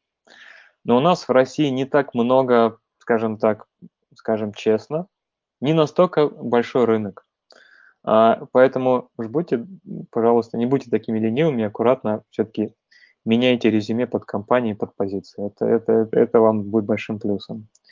Да, и что для себя вынес, вот лично для себя, как интервью, интервьюера, независимо от уровня как бы с того человека, который приходит на собеседование, э, независимо от того, как проходит собеседование, нужно не просто вести очень корректно, но нужно его завершить так, чтобы человек, э, даже если он там ничего не показал и вообще нам никогда в жизни больше не понадобится, мы никогда с ним связываться, может быть, не будем, э, ушел после этого собеседовал с приятным ощущением. То есть не нужно пытаться а, его затопить. И так понятно, если человек что-то не знает, там одно-два вопроса очень быстро, как бы, ну, ты понимаешь, что он не знает. Не нужно пытаться долбить, долбить, долбить. Вот видно, что там не знает он про, там, производные сложные функции, и давать ему эти производные сложные одну за одну. То он одну не сделал, он вторую не сделал, третью не сделал, четвертую не сделал. Ну, в чем смысл? Там не, не знает он какую-нибудь архитектуру какую-нибудь специфическую. Это давай про, про детали этой архитектуры спрашивать, когда он ее не знает. Ну, а зачем спрашивать? Это, это неправильно, это э, декларация как вот таких вот такой, не знаю, мускулинности, это непонятно. Зачем? Э, это, это делать не нужно, не нужно показывать свое превосходство. Ты понял, поставил галочку себе аккуратно и пошел дальше. А, поэтому я считаю, вот хорошее, хорошо проведенное эм, собеседование, то, после которого у обоих остались приятные ощущения, у интервьюера и интервьюируемого. Вот. А, э, к сожалению, не все, и у меня не получается, и многие интервьюеры не умеют так проводить, хотя это, на мой взгляд, это очень важно. И это огромный плюс. Это, опять же, огромный плюс пиар, пиар, вот этой, пиар-бренду э, компании, которая проводит интервью. Даже если люди не проходят, они говорят, о, классное интервью, ну, может, не прошел, но я под, подкачаюсь, потом пройду. Чем говорят, ну, это мне там завалили, вообще, как, что, зачем это нужно? А, вот это как бы в том числе, мой, как бы, не знаю, мое послание другим интервьюерам. Как бы, хотя мне бы хотелось, чтобы так было. Вот. А, да. А, что меня бесит, вот могу добавить. Не то, что бесит. Нет, меня ничего не бесит. Если бы я бесился, я бы... Да, уже, это, это, это я за полтора года поняла, что вряд ли что-то может бесить. Я, я бы не выжил просто, да. Я бы стал нервным и дерганым. А, ну, что, не то, что бесит, то, что не очень нравится. А, негативно, скажем, к чему отношусь к вранью на собеседованиях. Ну, ну это, я же несколько, это много раз прозвучало, и, и в том числе прозвучало, потому что лично мне не очень нравится. Я сам не, стараюсь не врать, ну, иногда, может, чуть, чуть приукрашиваю, но стараюсь никогда не врать. Это как бы, это, это очень важно. Все-таки профессионалы не должны себя вести как э, болтуны, какие-то там балаболы. И э, мне не очень импонирует завышенное самомнение. Э, нужно понимать, что любой интервьюер Э, завалит любого интервьюируемого, как любой профессор завалит любого студента всегда. А, поэтому как бы приходить на собеседование, начинать там вещать, то, типа там, ну давай телевидение вещай, спроси мне чего-нибудь, я тут, может быть, отвечу. Это крайне провальный, провальная стратегия, скажем так, просто даже чисто по-человечески, вне зависимости от того, как пройдет интервью. Ну, вот, просто как бы то, что мне не нравится. Это мои, мои личные предпочтения, а у других они, может быть, совершенно другими, но вот у меня не такие. Вот. И пару случаев было интересно, как бы, про что, какие да. интересные случаи. На самом деле, мне особо интересно, как бы я думал, думал, думал, блин, а что придумать? Вот, а, ну, вот, вот, вот, вот из важных интересных, это то, что CV не соответствует, я уже об этом сказал. Потом думал, что бы такое Ну интересное, прикольное. семистраничное CV тоже интересно было. Мне прям интересно, что Да, там человек написал. семистраничное CV, и еще там было, по-моему, и в этом, в, в- здесь же было типа там два рекомендательных письма, что-то все оттуда же, из той же оперы, по-моему, было. Вот. а, Что еще, вот пару случаев, которые мне запомнилось. Был однажды участник, который очень гордился тем, что он, а у него постоянное место жительства на Арбате, там чуть ли не Арбат, запятая 1 или Арбат, запятая 2. И он мало того, что везде это в резюме, там жирными буквами там выделял там что-то, и пришел и тоже про это сказал. Я думаю, а, э, а я а я тут при чем? Ну, я, у меня не Арбат А вы один, что? знаете, кто мой батя? Если не возьмете меня, то вот все. Там не про батю было, скорее про... ну, Я не знаю, про что это было, но это было очень... Я, вот это, это, это, было очень для меня удивительно, и я не думал, что такое бывает вообще у нас в нашей, в нашей индустрии, но так и бывает. И второе было у меня тоже удивительное, что, э, то, что а, опыт, опыт интересный был. Участник, который очень хвалился там, семью, что ли, звездочками проекта на гитхабе. Или там десятью, ну что-то такое вот, что-то там, что-то типа того. И А подавал, подавал это как такое, как такое нереальное, как такое нереальное достижение. Ты посмотрите, сколько у меня там звездочек, смотрите, какой я крутой, как это... И мне так вот на ха разбирал от этого. Я просто сидел, ну, ну, надо же как-то профессионально проводить собеседование. Вот. А, э, я потом говорю, ну, а расскажите, о чем там проект состоял. В общем, проект состоял в том, что а, одну очень известную технологию на тот момент, ну, до сих пор известно, но я даже не буду говорить, чтобы вдруг не навести на этого человека, чтобы не, не хочу как бы показывать пальцем, а, если вдруг он это смотрит. А, просто взяли и применили а, к другому датасету. Ничего Ну, больше не... Нич, нич, вот, вот просто взяли код из какого-то официального гитхаба и взяли, например, применили его там не к, к стандартной компьютер vision, там, segmentation там, э, э, датасету, а применили к каким-нибудь к опухолям каким-нибудь медицинским, что-то типа того, короче, такое, просто, просто другие фотки подсунули в компьютер vision. И это подавалось как такое нереальное достижение. Так запустить смог. Ну да, запу- и, и, и получить аж 10 звездочек у кого-то, не пойми у кого, я не знаю. Ну, это шесть друзей и один непонятный из GitHub. И, про, и профессор, да. Ну ладно, А, ты ну, сейчас нас опять обвиняешь в том, что мы токсичные, но ну, неважно. В общем, вот это, вот это, вот это из того, что я как бы запомнил, и запомнил с такого забавного, что, что я смог вспомнить. А в, цел- в целом, как бы, э, никто никому рожи не бил на собеседованиях, там, до гола не раздевался, ничего такого интересного особо не происходило. Вот из того, что вспомнил. неужели так часто встречается, спрашивают такие токсичные кандидаты, что почти все рекомендуют не вести себя так? Это, наверное, к твоим двум а, поинтам, которые тебя раздражают. Да, именно так. То есть часто встречаются кандидаты с высоким самомнением и которые врут? Прикольно. О, интересный вопрос. Можно ли заменить прочтение Бишопа книгой Хасти Типширани Фридманом «Основы статистического обучения»? Можно. Говорят, что можно. Н- Не очень понимаю, зачем заменять, если честно, если можно все прочитать просто. Ну, просто как книж, книжка какая была, там, это, не знаю, в библиотеке такой, или то можно, Может, можно она на Мерфи, можно, английском? можно Бишопа, можно Гасти, ну, можно, не знаю, еще А был кандидат с высоким самомнением и по делу, то есть реально крутой. Я, кстати, могу одного такого припомнить. Был, но он к нам не пошел. Да, вот То из есть тех, кто сам, пошел, то я... есть вы ему предложили? А, нет, не я ему предлагал. Ну, в смысле, э, но в итоге, как бы мы хорошие, в итоге мы отзывы сделали, но он выбрал такую компанию, по-моему. Да, М. такое было. Бывает. А ты не смотришь, кстати, на собеседованиях, как человек пишется в команду? Я вот часто слышала, что так делают. У меня у друзей в компании, например. Можете ли вы принять э, Тут решение скорее... нет из-за того, что кажется, что ну, вот кандидат ну, не пишется по каким-то Да, да, да, да, да. Ну, тут как бы, э, скажем так, э, основывается на двух, двух факторах.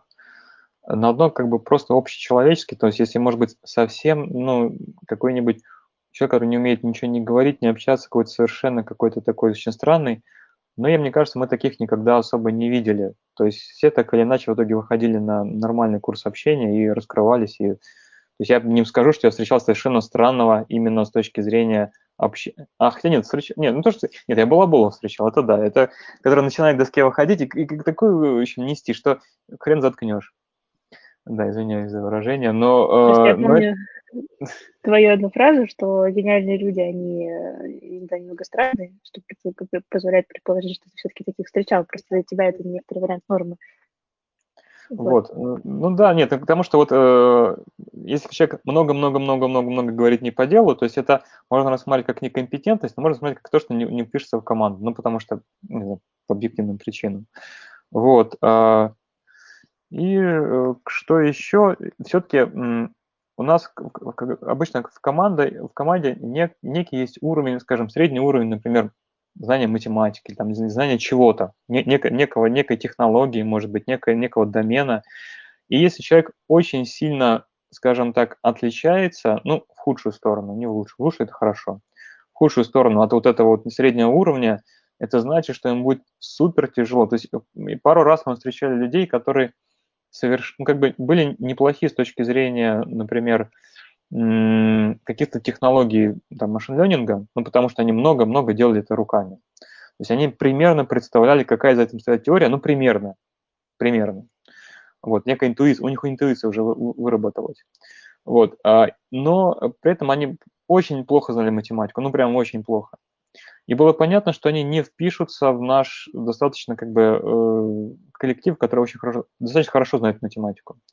А, но и, и мне был как бы из-за этого отказ. Была скорее как бы такая беседа, что вы понимаете, что у нас вот, вот такой вот команда такая, а вот у вас так-то. Вы готовы как бы для того, чтобы влиться, как бы так наверстать а, эту математику. Ну и, как мне кажется, у нас в итоге а, с такими кандидатами не складывалось, но не потому, что мы им отказывали, итоге потому, что они, может быть, еще там подумав, поговорив, сами решали не, не идти. Ну, это, кстати, еще хороший поинт людям, которые вот спрашивают без академической среды.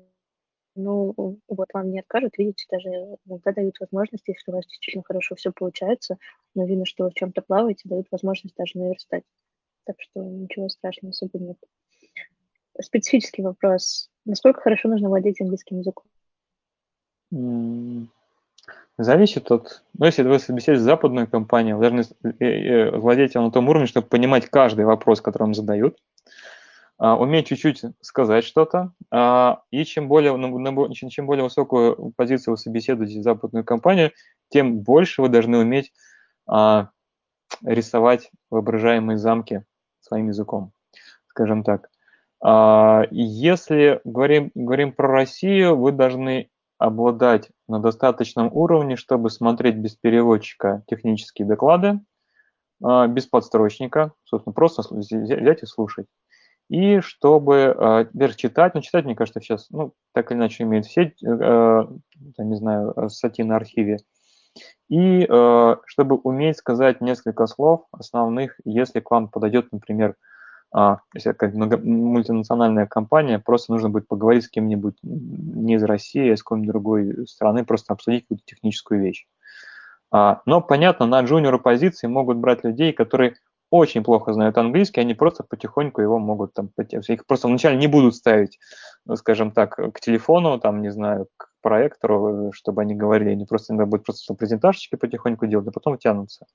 Это не настолько критично. Чем, чем лучше вы знаете, э, тем, тем лучше, но критичности никакой здесь нет.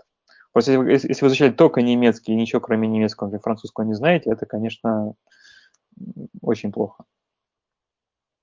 Ну, если вы знаете немецкий и французский, то выучить английский, в принципе, уже проще, чем с нуля. Такой еще вопрос. А, студент ВМК пишет, интересное направление research. А, что ему лучше сделать? Быстро пробежаться по хайповым темам и искать стажировки или глубоко заботать основные методы и бежать, не бежать пока за работой? А, зависит от, от того, чего, чего хочет этот человек. А, от того, насколько он быстрее хочет получать много денег. Вот понимаете, как, как это обычно происходит? А кто позже начинает, но с, больше, но с большим фундаментом, тот в итоге суммарно получит больше, там, не знаю, денег тех же самых, там, или ресурсов поднимет, дом лучше купит, не знаю. Но потом. То есть это вопрос стратегического планирования. А насколько вам важно прямо сейчас это все уметь и, и, и, и иметь в своих руках – или потом. А, ну, Тут просто этот еще человек говорит, что он только начинает второй курс. а, уже, уже во втором курсе нах- нах- нахвататься хайпа, но я бы крайне не советовал, а, например, до четвертого, пятого курса вообще ввязываться во все это. То есть я бы посоветовал смотреть, может быть, какие-то, не знаю, знаете, знаете, знаете, что, еще я действительно посоветовал? Вот, кстати, вот не, не сказали про это. На многих топовых конференциях бывают такие штуки, как туториалы. И туториал это обычно час, два, три, вот прям вот, вот реально там такое длинное для какое-нибудь видео, где рассказывают как, про какие-то, выбирают тему, например, там, не знаю, байсовские сети, или, например, я не знаю, там, про, прогресс в современных э, детекторах, там, компьютер vision, или что-нибудь еще, но не суть. Вот, и аккуратно там, шаг за шагом рассказывают, начиная с азов и заканчивая текущим state of the art. Вот, чтобы я точно посоветовал смотреть. Туториалы на, топ, на топовых конференциях. Это э, вам поможет стопроцентно, если вы собираетесь работать в этой области. А, и вот, Даже вот, мне релевантно сейчас было.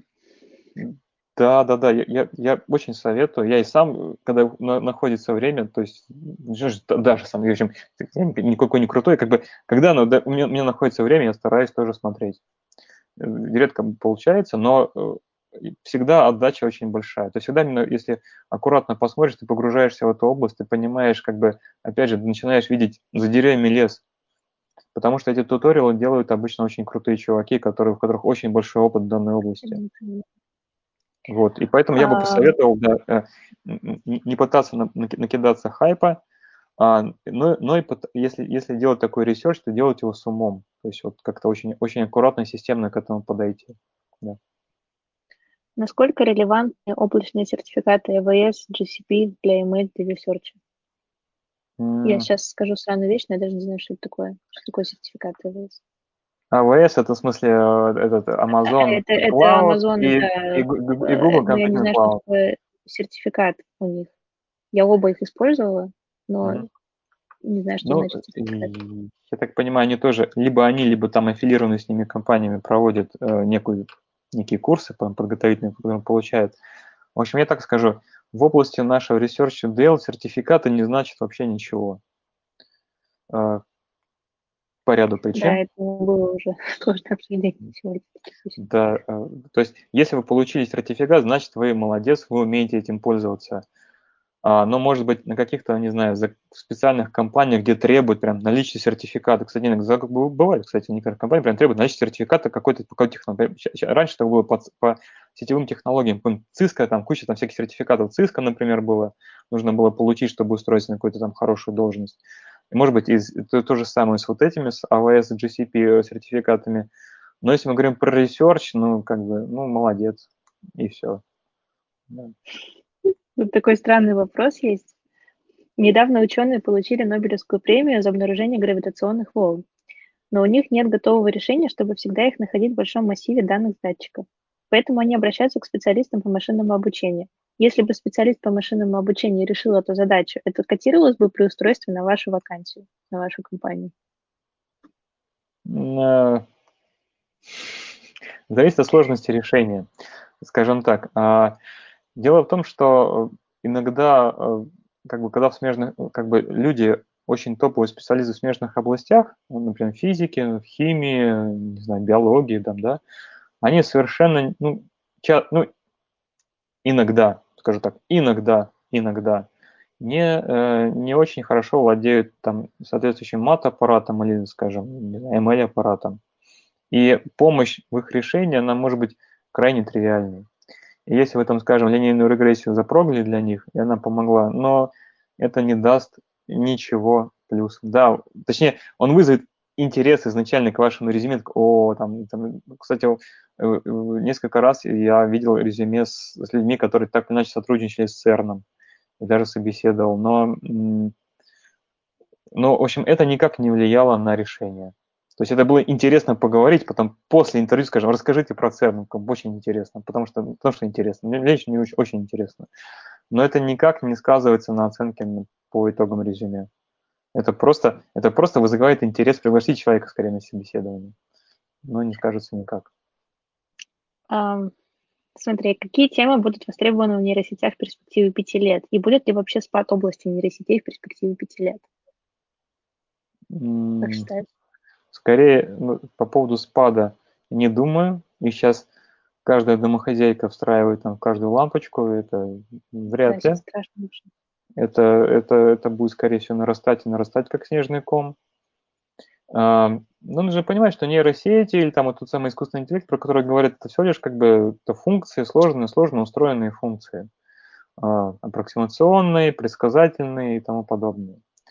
А что касается, какие области будут востребованы, а, всегда будут востребованы области, которые на рубеже, на стыке, на стыке технологий находятся, на стыке предметных областей.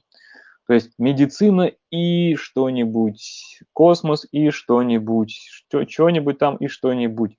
Когда ты супер- researcher в рамках э, определения, там, не знаю, какого-нибудь объекта по картинкам, ну, молодец, но а как ты монетизировать это будешь, как это поможет миру, как это в целом будет применяться, это очень сложно. Нужно, важно находить, то есть приложение, то есть любая, любые как прикладные вычисления, которые будут требовать а, хорошего, ну, точнее, хорошего аппарата, там, нейросетей, искусственного интеллекта и тому подобного, они э, всегда будут, не только в эти пять лет, они всегда будут востребованы.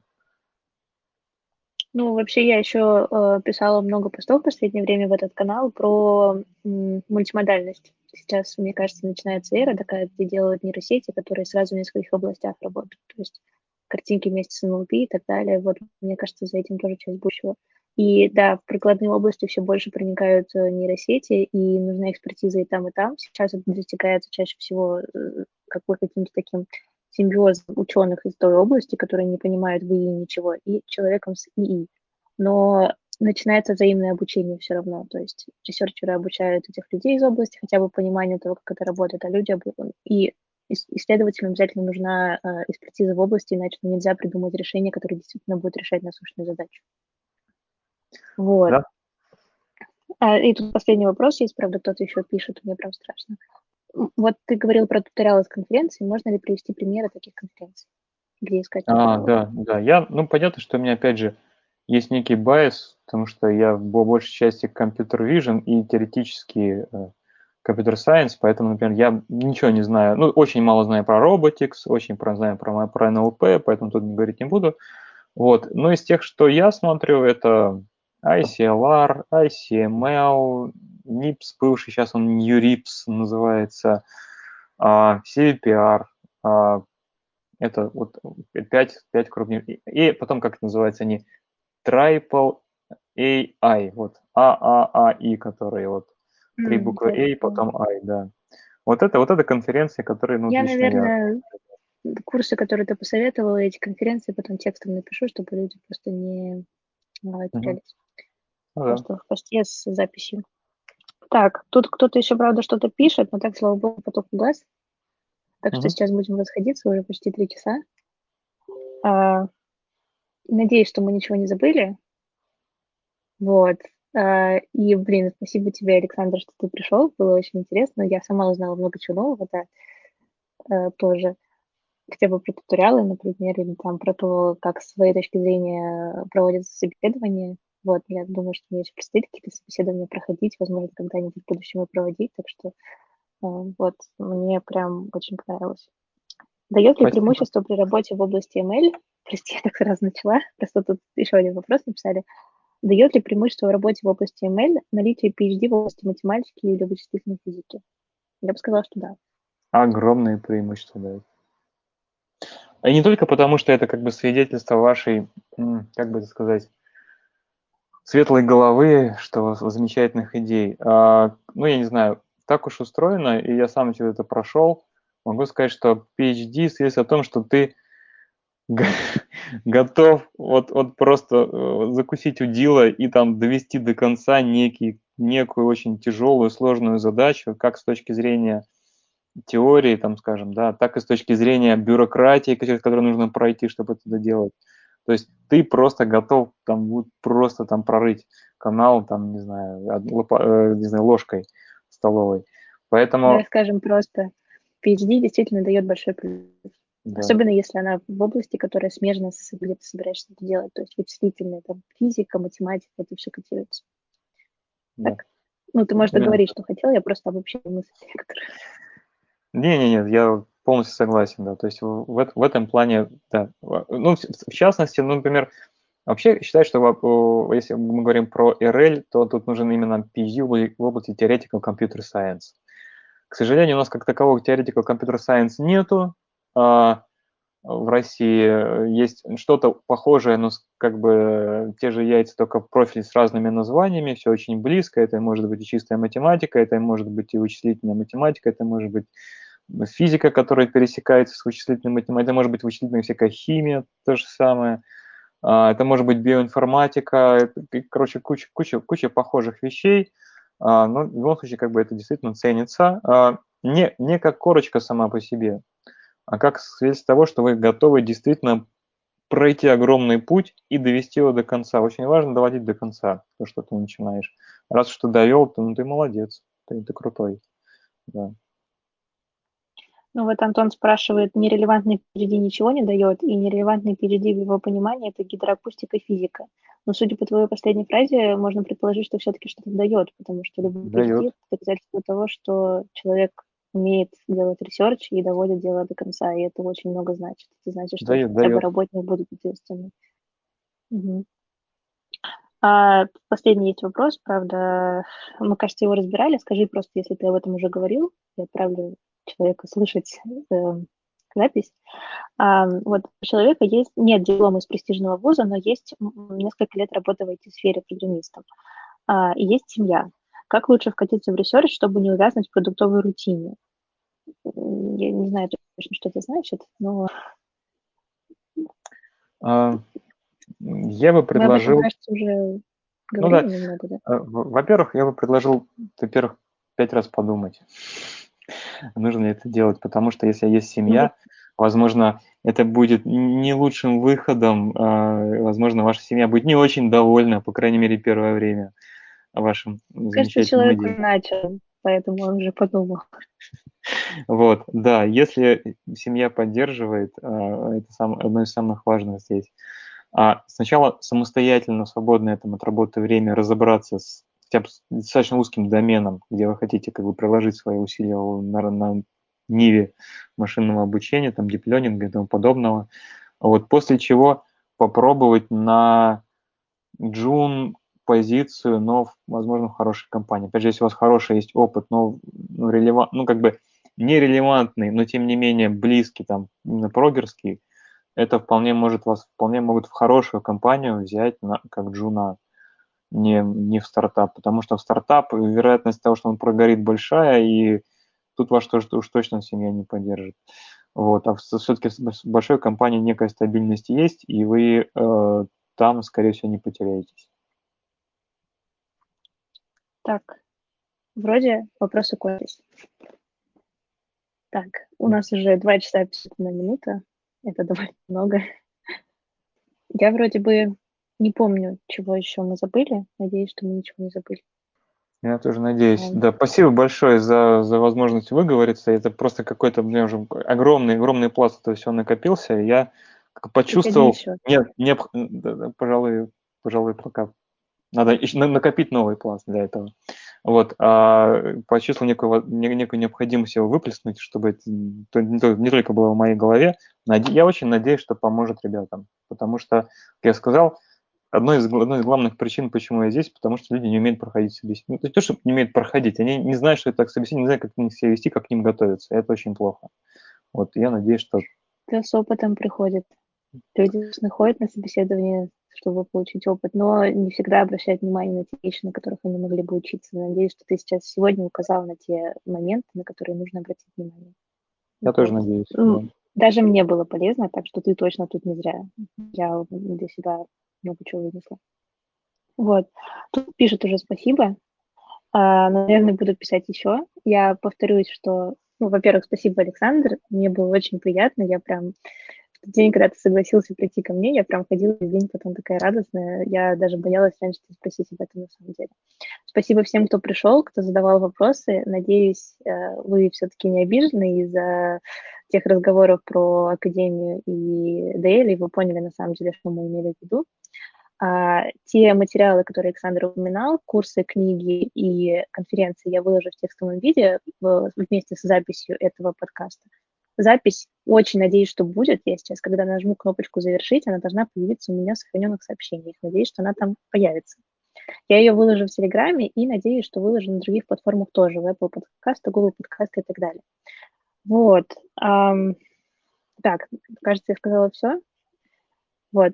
А, читайте, не знаю, посты в нашем канале. Ждите еще каких-нибудь интересных, как они называются? Спикеров. Угу. Спикеров. Я забываю слова под вечер особенно. Такое в последнее время случается. Вот. А, спасибо всем еще раз. Мне очень понравилось. Вот, я, я и сейчас буду рада с ней до конца дня. Спасибо. Тогда всем пока. Пока.